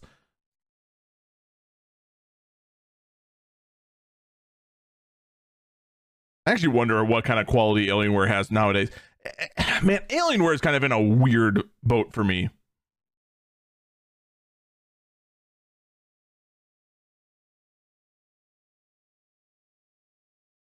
Can I get Asus or Acer? It'll probably be an Asus. I don't know about Acer. So here's the thing with Alienware right now, right? So Alienware I loved the fact they were bold enough to make the Area 51M laptop. That was an insane laptop. Okay, that was basically desktop parts going into a admittedly a bit chunky, but still a respectably thin for what it was laptop. It was a monster. That laptop now is three years old and has been discontinued one year after it was introduced.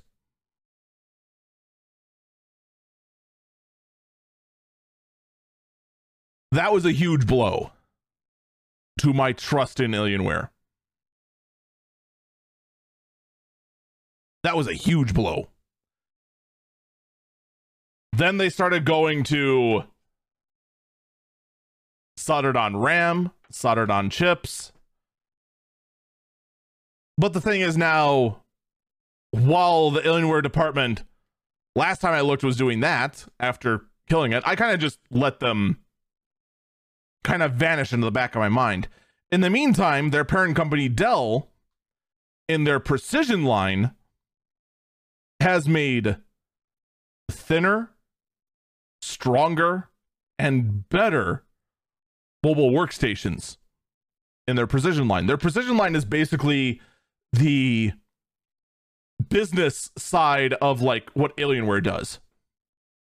The only difference that instead of focusing on max performance for gaming, it's max performance for AutoCAD or uh video editing, that sort of thing.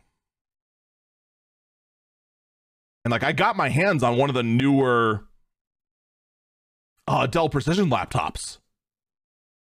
And oh my god, that sucker is so so so nice. So you have me in a weird spot. You know? Like Dell just keeps doing these this weird dance of being really impressive, being really ingenious, really innovative, and then taking a giant dump on your front porch.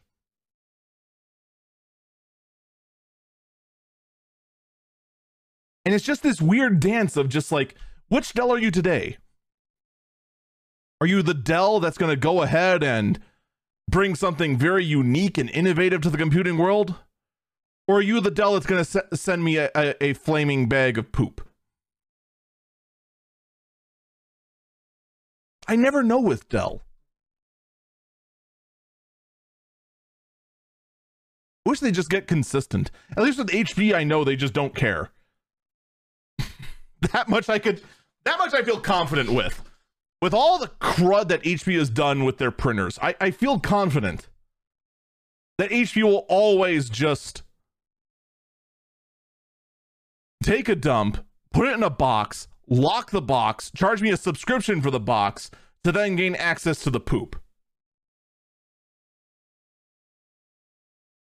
I need to stop talking about poop. Let's talk about this GPU. This GPU is going to, it's first debuting in an Alienware laptop. If you don't trust Alienware laptops, I understand. It's going to be in other laptops too. It's going to be in basically every single high end mobile um desktop replacement laptop out there. It's probably not going to be in in like the Razer 18 or whatever the heck they have because Razer is allergic to putting in the best of the best because they love their sleek, thin profile. But all the ones that aren't afraid, like MSI, like Asus, like Falcon Northwest, well, all those all those big bad boys, they're probably going to have it as options. To which I am curious what the performance is going to be. We'll have that as soon as we can.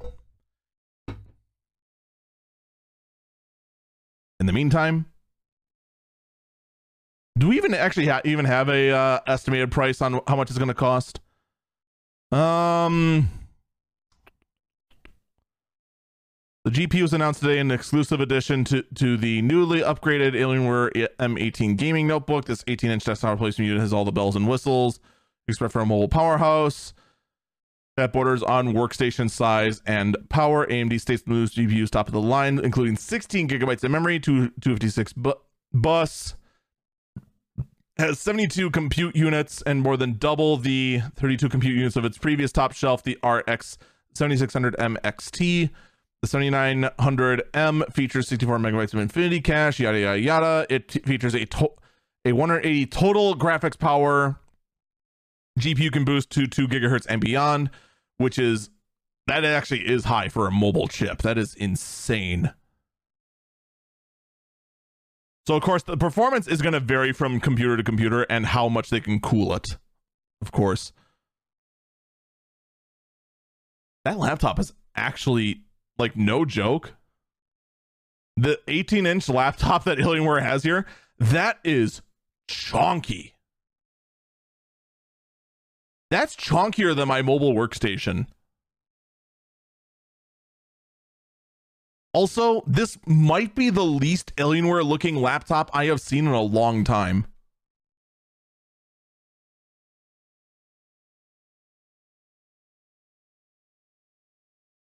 Okay, I'm now curious. How much is this laptop? We're now letting our I'm now letting myself get fully sidetracked. That's how you know. I don't know what it, what it means, but it, it means something.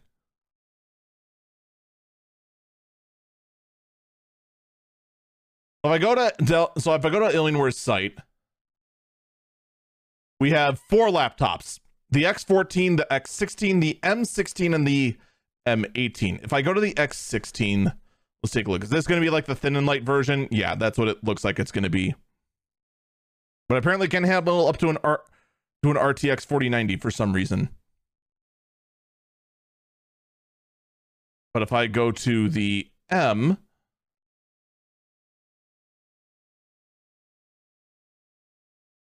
if I go to the M16, we get, it looks like the exact same options.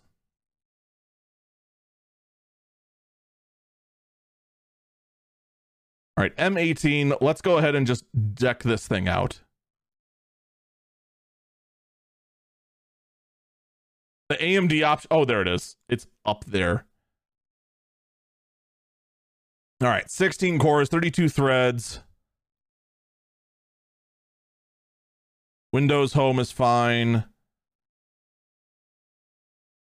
We'll grab the A the Radeon option. Is it cheaper or more expensive? It it is cheaper than the RTX 4090. 64 gigs. Get me. Ooh, let's get a poor life decision with two four terabyte drives in a RAID zero. That's something you should never, ever, ever do. Let's have it be a uh, basically a 1440p screen. And let's get Cherry MX ultra low profile mechanical keyboard. That brings us up to a, a, a whopping $5,000 for this thing. Okay, from the back, it does look like a. It looks exactly like I would expect the Alienware laptop to be. oh my god. If I get top of the line Intel,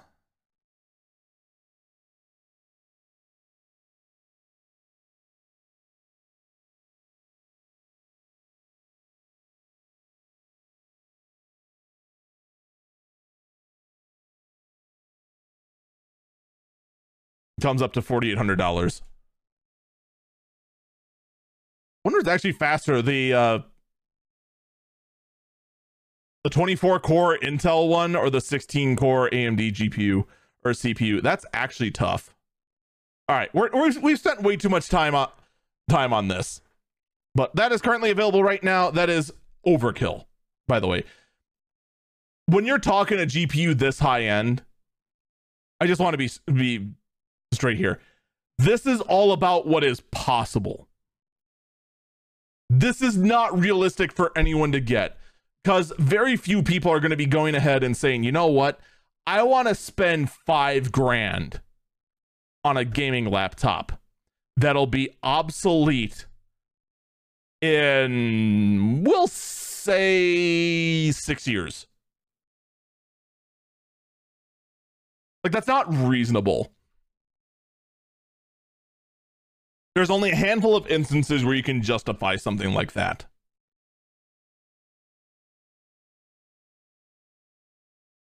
But at the same time,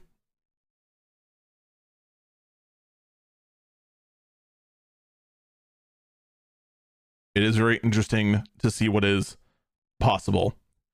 It is also very interesting to see the latest version of AMD Threadripper. Yes, my friends. AMD has released a new version of their Threadripper CPUs. For those who don't know what Threadripper is, AMD's mainstream CPUs are referred to as Ryzen. They max out at 16 cores, and it's more than enough for pretty much every user out there. But for those that need high CPU count and need it for professional applications or to satisfy their techno lust, there is the Threadripper. These are used in workstation class PCs that are used for scientific research, CAD, that sort of thing. How powerful is Threadripper? Well, Ryzen caps out at 16 cores. Threadripper caps out at 96 cores.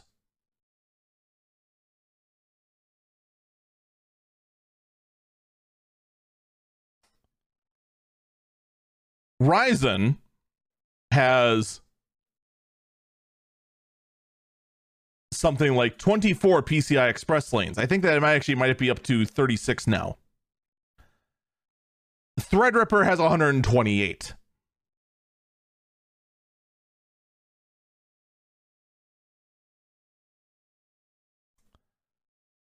Threadripper CPUs are monsters. They are comical overkill. They are the equivalent of driving a semi truck to your office job. It is complete, gross, unnecessary overkill for the average person. And yes, I still want one really badly because it is just it's stupid. It's it's so it's such a dumb CPU. This is so stupid powerful. It is unnecessary. No one needs this kind of this kind of CPU power unless you're like doing actual like scientific research. God, I want one. I really do. like it's not even funny. Th- this is just it's so dumb. Someone in chat says, When am I not doing research? I mean, what's funny is that, you know, I'm currently using my system right now is also one that's that was designed for scientific research. So, my system right now actually is a old workstation. It rocks two 12 core CPUs for a grand total of 24 cores. It is completely unnecessary for what I do. Someone in chat said it's useful for Chrome. What's hilarious to me is that I'm using this thing and currently, right now, running this stream and recording everything, I am using 8% of the CPU and 56% of the GPU. Of one of the GPUs, I should say. I'm using 4% of the other one. but we are using 14 gigs of RAM out of the 64 that's in it.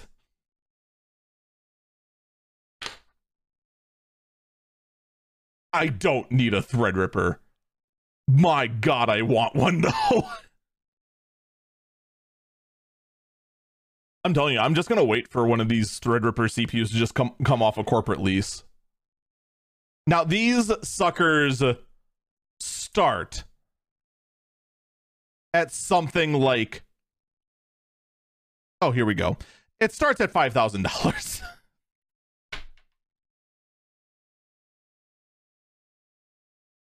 starts at $5,000. And that goes anywhere from 24 to 64 threads or 64 cores. Threadripper Pro will go anywhere from 12 to 96. Someone in chat is pointing out the $550.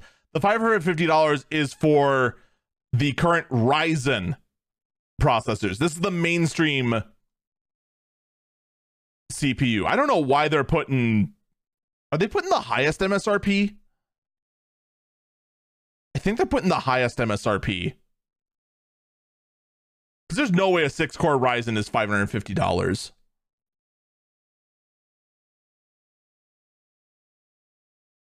These guys at AnandTech made a really funky chart.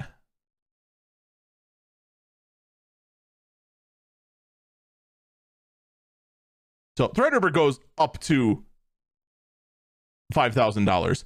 The Threadripper Pro, the one that actually goes up to 96 cores, goes up to, we don't know yet. The server processor, EPYC goes up to $10,625. Here's what I love though. This chart actually does give me PCI Express lanes, so we actually do know. Regular Ryzen, 24 PCI Express 5.0 lanes. That is more than enough for the average person. Up to 192 gigabytes of RAM. Threadripper, up to a terabyte of RAM. And 48 PCI Express Gen 5 lanes, plus 32 PCI Express Gen 4 lanes. You know, just for good measure because why not?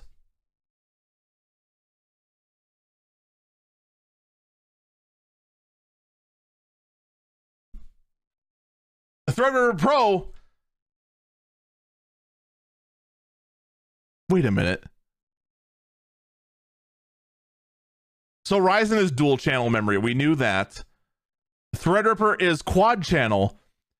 Threadripper Pro is octa channel memory, up to two terabytes of RAM.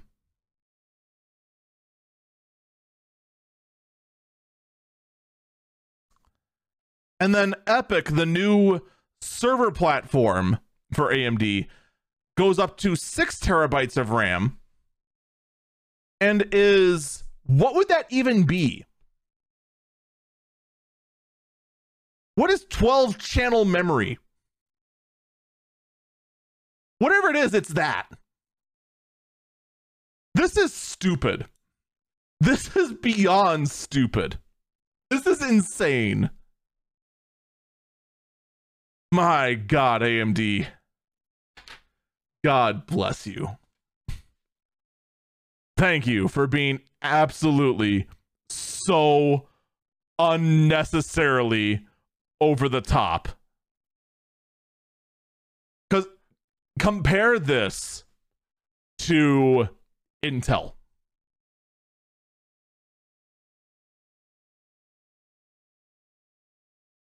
What's Intel's best current Xeon processor?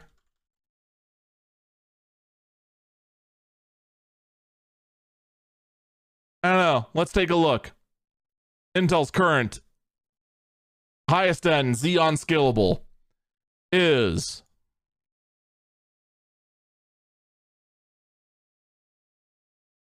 sixty cores.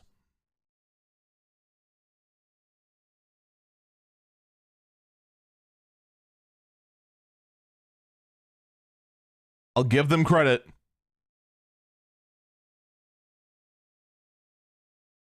With two of them, you barely beat one of the highest end AMD EPYC CPUs.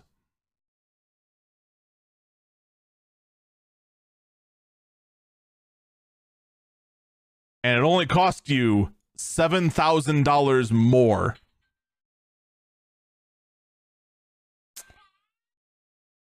Amazing. We're going to take a break here. When we come back, we're to dive more into this CPU madness.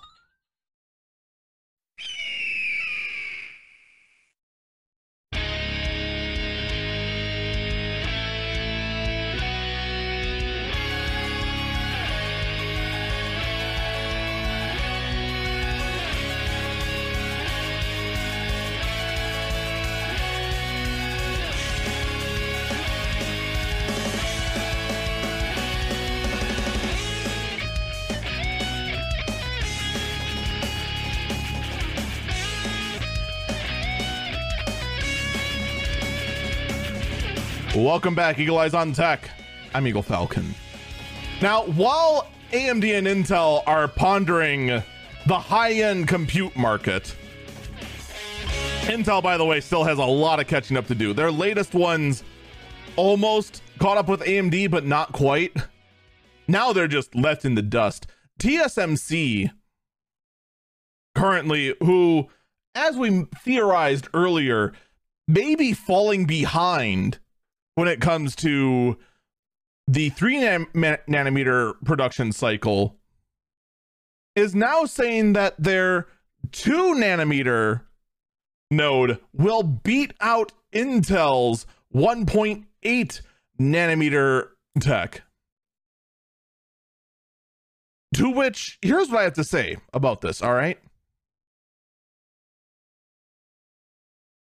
What is the point if you have poor yields. Okay. If what we're seeing out of Apple is correct, that TSMC cannot produce three nanometer chips reliably, and that's one of the reasons why Apple is delaying so many of their product launches, then what is the point of trying to brag up your two nanometer node when it's not ready yet either. What's Intel on right now? I think they're still on their like, I think they're like just rolling out five or something like that. Like we're talking years in the future, and TSMC is trying to boast their chest. Dude, think of the present. Get your act together now before you start boasting about how amazing you're going to be right now. Someone in chat says that uh, Intel's right now on their Intel 7 process. Which I'm not going to lie, I'm not sure what that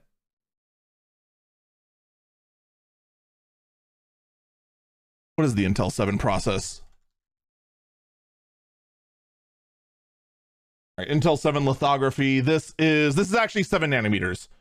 So yeah.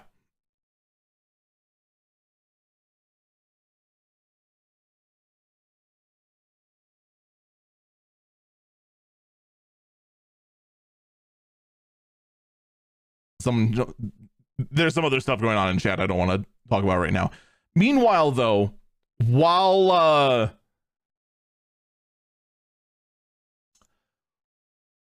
while TSMC is kind of beating their chest,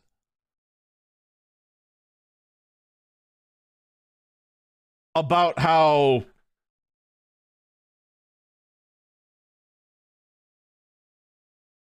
Okay, I just looked up the address that chat that chat gave me. We had a during the break we had a scam call that was trying to ask a whole bunch of information. We were just feeding them BS. And I didn't want to give the address they they gave me I just looked at what it is. It's, it's Wrigley Field.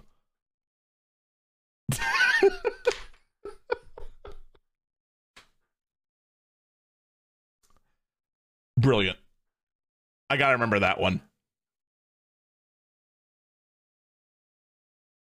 All right. In any case, while while TSMC is beating their chest on uh, just how good their future process is going to be, they're failing to meet out the current ones as GPD is now blaming AMD for the delay of the Win Max 2 handheld PC shipments since AMD can't get enough chips from TSMC.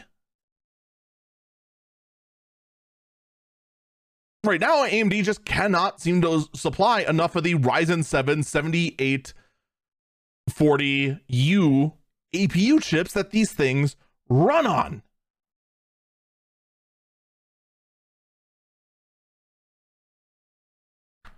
Which again would point back to TSMC.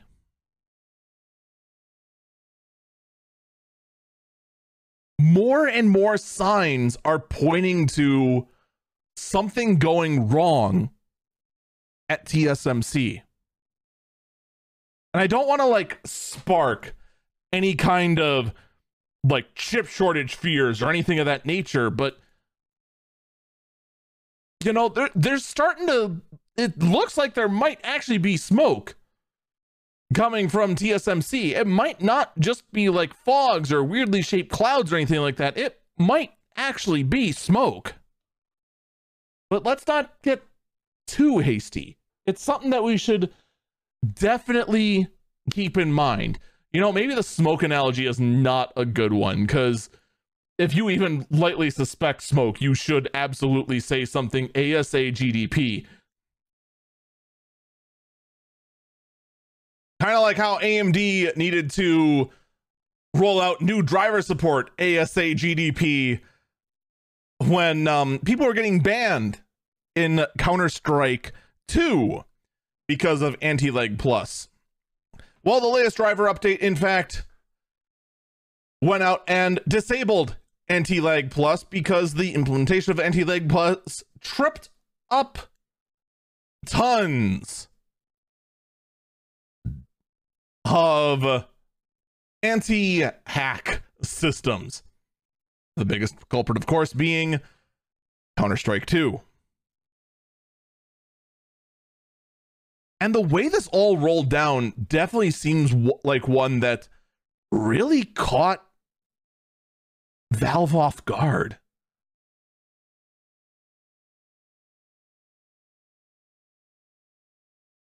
Because the whole thing, the the VAC bans were being issued out automatically, right? That's just how they work. That's how the software works. And Valve kind of just went out and made a public statement about what was going on and even tagged AMD about it. So there's a breakdown in communication here as well. It's just the whole thing just seems like a massive mess. But it does appear that those who are playing Counter Strike 2 with an AMD card, you are now safe once again. But with all that going on at AMD, what's going on at Intel? Well,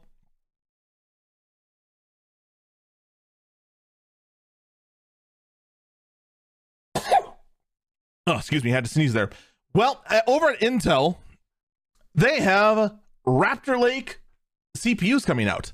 The fourth generation CPUs are going to be rolling out October 17th. Incredible. These will be powered by, quote, AI guided overclocking. Oh no, these things are going to set fires, aren't they? Yeah, maybe maybe it'll be good. All right, maybe this will be the kind of AI where it's a huge benefit, and not the kind of AI that tells you to make fragrant water. I'm sorry, but the way AI has been lately, I just assume the worst. All right. If I see AI powered anything, I just assume it's going to try and do something stupid and just say, you know, maybe I should mix ammonia with bleach. It'll be fun and exciting. No. Bad. Bad. No.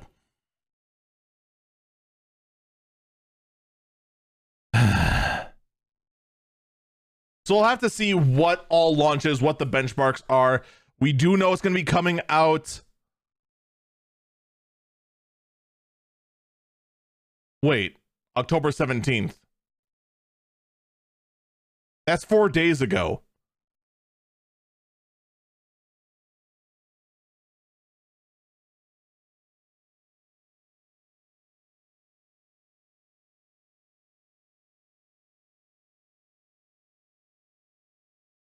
Where are the chips? I haven't seen any reviews for these things. I'm now incredibly confused.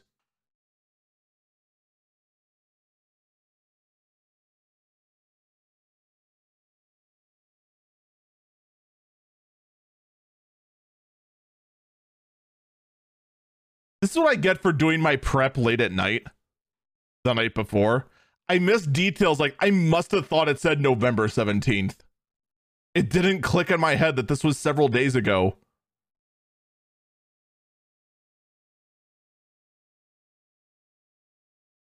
Was there a delay? I, I'm so confused now. We're going to look more into that and uh, report on that next week. Now I feel silly. Almost as silly as Qualcomm does building a RISC-V based CPU. So Qualcomm, if you don't know, they make mostly ARM powered CPUs. RISC-V is another low power, low compute CPU, or rather just system architecture in general. But RISC-V is open source. So Qualcomm is looking at RISC-V, and granted, Qualcomm is a huge player in this kind of space. They're huge in just making custom chips for small devices. So for them to go ahead and adopt RISC-V, this actually could be a, a huge boon for anyone trying to go ahead and use RISC-V for their next latest and greatest, whatever it may be. So I, for one, am very curious to see how this goes for them. It'll be very, very interesting, to say the least. We'll have to wait and see how much power consumes and how well it performs.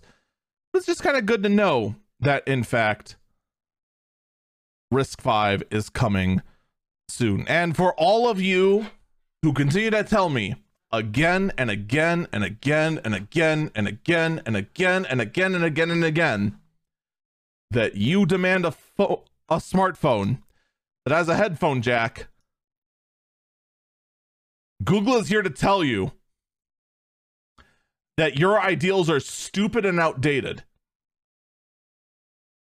because their USB C port will give you corded lossless audio and video output out of the USB C port. There was some concerns that it wasn't going to be enabled. It is now going to be there. All of you who demand a headphone jack are now invalid according to Google because you can just have better audio quality out of your USB C port. What do you have to say to that? All you crazy die-hard headphone jack fanatic people. Yeah, I know you still want it. You're still going to want it. It's less about actually just having the analog jack nowadays, isn't it? It's more about the principle. It's about the principle that your port was stolen and you just want it back.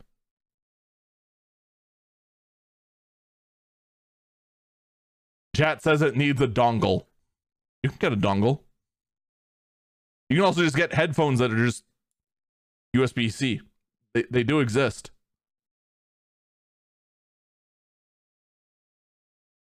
They're, real things.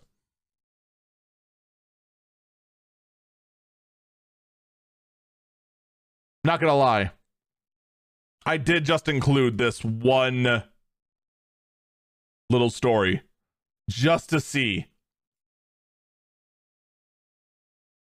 how many fanatics were going to go ahead and and just lose their minds when I said that their their ideals for a headphone jack are completely obsolete. I think most of them have just accepted this, but they still want to just like rant and rave about it because why not? I mean, I can respect the why not philosophy. Like, why not take an RTX 4080 and absolutely butcher it so that it will fit into a two slot inside your CPU, inside your tower. Yeah. Someone went ahead and took the ultra thick triple slot, extra long, extra heavy RTX 4080 and just machined everything down a little bit so that it would in fact fit into their smaller form factor build. The lengths that some people will go to is incredible. I don't think I could do it. I think I would sooner find a way to just water cool it before I'd actually go ahead and say, let's shave off a large amount of this heat sink. Because, like, water cooling it seems way less risky than just shaving off this much heat sink. It's insane. Someone in chat says, bet you couldn't. I bet I could. It's just a standard RTX 4080. They make water blocks for pretty much every 4080 out there. You'd be spending a bit more money to do so. But it's not uncommon in in small bills to go ahead and go with like a water cooling bit go with a water cooling loop. Go ahead and mount the um the radiator over where your CPU would would go. You'd have to go ahead and be tricky about it. You'd have to go soft tubing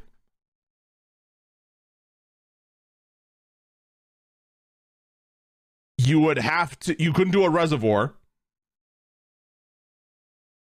You'd have to go ahead and make sure you have a, a reservoir block combo on the cpu or i'm sorry a uh, pump reservoir or or a pump uh, cpu block combo.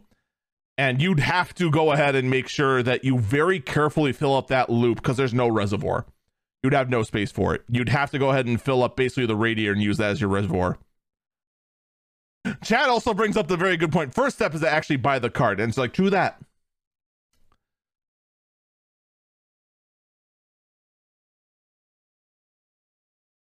True that.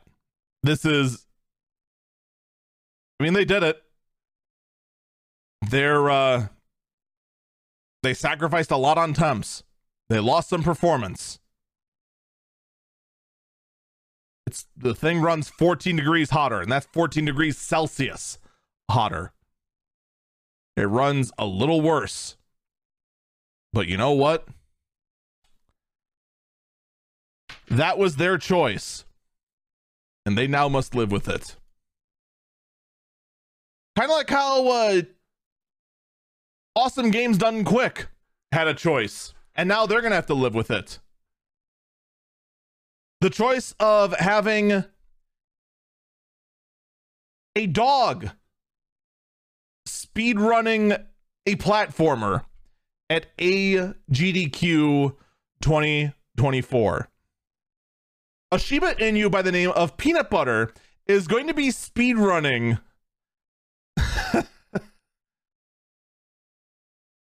the NES platformer Gyromite at next year's AGDQ. I have no words. I thought I've seen everything when it comes to speedrunning when I started seeing TASBot operate and all the actual crazy stuff they had going. But you know, you got me. You got me. I think probably the worst part about this though, here's the worst part about this speed run. Okay? The worst part is that peanut butter does not get the credit. Peanut butter's owner is the is the current holder of their run. Someone in chat asks, "Is this the last burb?" No, this is not the last burb story. But it's pretty dang close to being it, let me tell you. No, we still have two more. Our next one being while while a dog named Peanut Butter is running speed runs, you need some way to keep your other animals safe. And by God, we found it. Ladies and gentlemen, we have a brand new smart home on the market. And it's designed specifically for chickens. A company by the name of AI Guardian has developed the smart home known as the Albert Eggstein that will count eggs and keep an eye on the nearby area for predators to make sure your chickens are safe.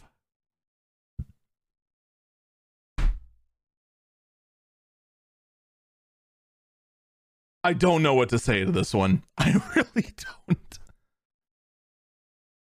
Like this is probably this is actually like real talk. In the right market, and I'm talking like borderline rural areas. This is amazing for people that live kind of out in the sticks, but not quite in uh in like complete farmland territory. But still just want to be like, I want to raise a few chickens because I can do it way out here. This is a godsend for them. Actual farm, I don't see an actual farm doing this. Or maybe an actual farm. Maybe they have a bigger version for actual actual farms. I don't know. Someone in chat said this will sell like hotcakes in some areas. Oh yeah, it will. In the right area, this is insane. But for those of us that's not in that area, it's going to be just very confusing and very why. But you might ask, what is so bizarre? It beats out the smart chicken coop. What is so bizarre that it beats out a speed running dog? Well, ladies and gentlemen, I give you the last burb, the last story of the day, the weirdest story of the week and involves the sad state of Amazon. An individual went through Amazon's system to go ahead and see how easy it is to sell product that absolutely should not be sold at all and get past regulations and getting past all the safeguards. A documentary went ahead and showed exactly how easy it is to bypass every single safeguard that Amazon has for selling bad products. Guess what product they tried to sell on Amazon? They tried to sell an energy drink.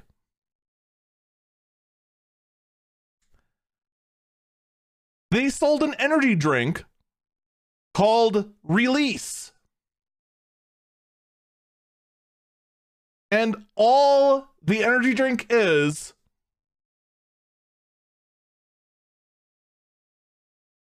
is Amazon drivers' urine.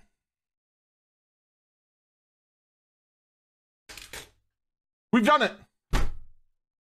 We have come full circle. Amazon drivers peeing in bottles has now come full circle. You want to figure out how the heck the end goal of forcing Amazon drivers to work so hard that the only way they can take a bathroom break is to pee in a bottle inside their truck. This is how it comes full circle they allow the pee to be sold on Amazon. Slow freaking clap.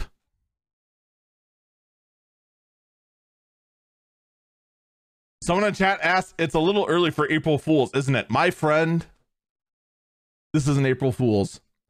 This is a real thing that really happened. Welcome, my friend, to the last burb. The weirdest story that I could find for the week. And quite frankly, the speedrunning dog was hilarious. The smart chicken coop, really funny to me. But the fact you actually got Amazon to sell an energy drink that is just Amazon driver pee. I I you just simply cannot top that. Folks, that is going to do it for this episode of Eagle Eyes on Tech. Thank you so much for listening, and I do encourage you to check out our other work at youtube.com slash Eagle Falcon and check out my Twitch page, twitch.tv slash Eagle Falcon, where we do record this live for everyone to listen to. And actually, because the simulcast rules changing, guess what? They no longer have an ex- exclusivity on my content, even though for once I'm actually recording this on time. So there's that. Take care, and I hope you have a great day.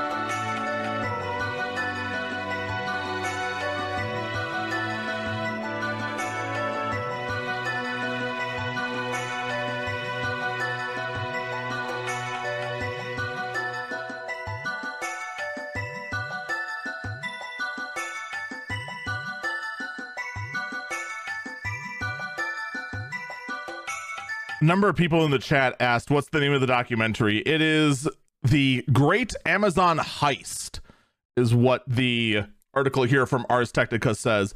I just i i still just can't believe it. They actually went ahead and sold literal piss as an energy drink. We joke about about red bull tasting like piss they just went ahead and just skipped a few steps. I'm telling you, th- these guys at the Great Amazon Heist, they're gonna get contacted by Red Bull next. Just like, my friend, we have a proposition for you. And with that, I think it's time for me to quit energy drinks forever. I I I think that's just I think that's for the best. Yeah. In fact, just quit anything that looks yellow. Screw you, Mountain Dew.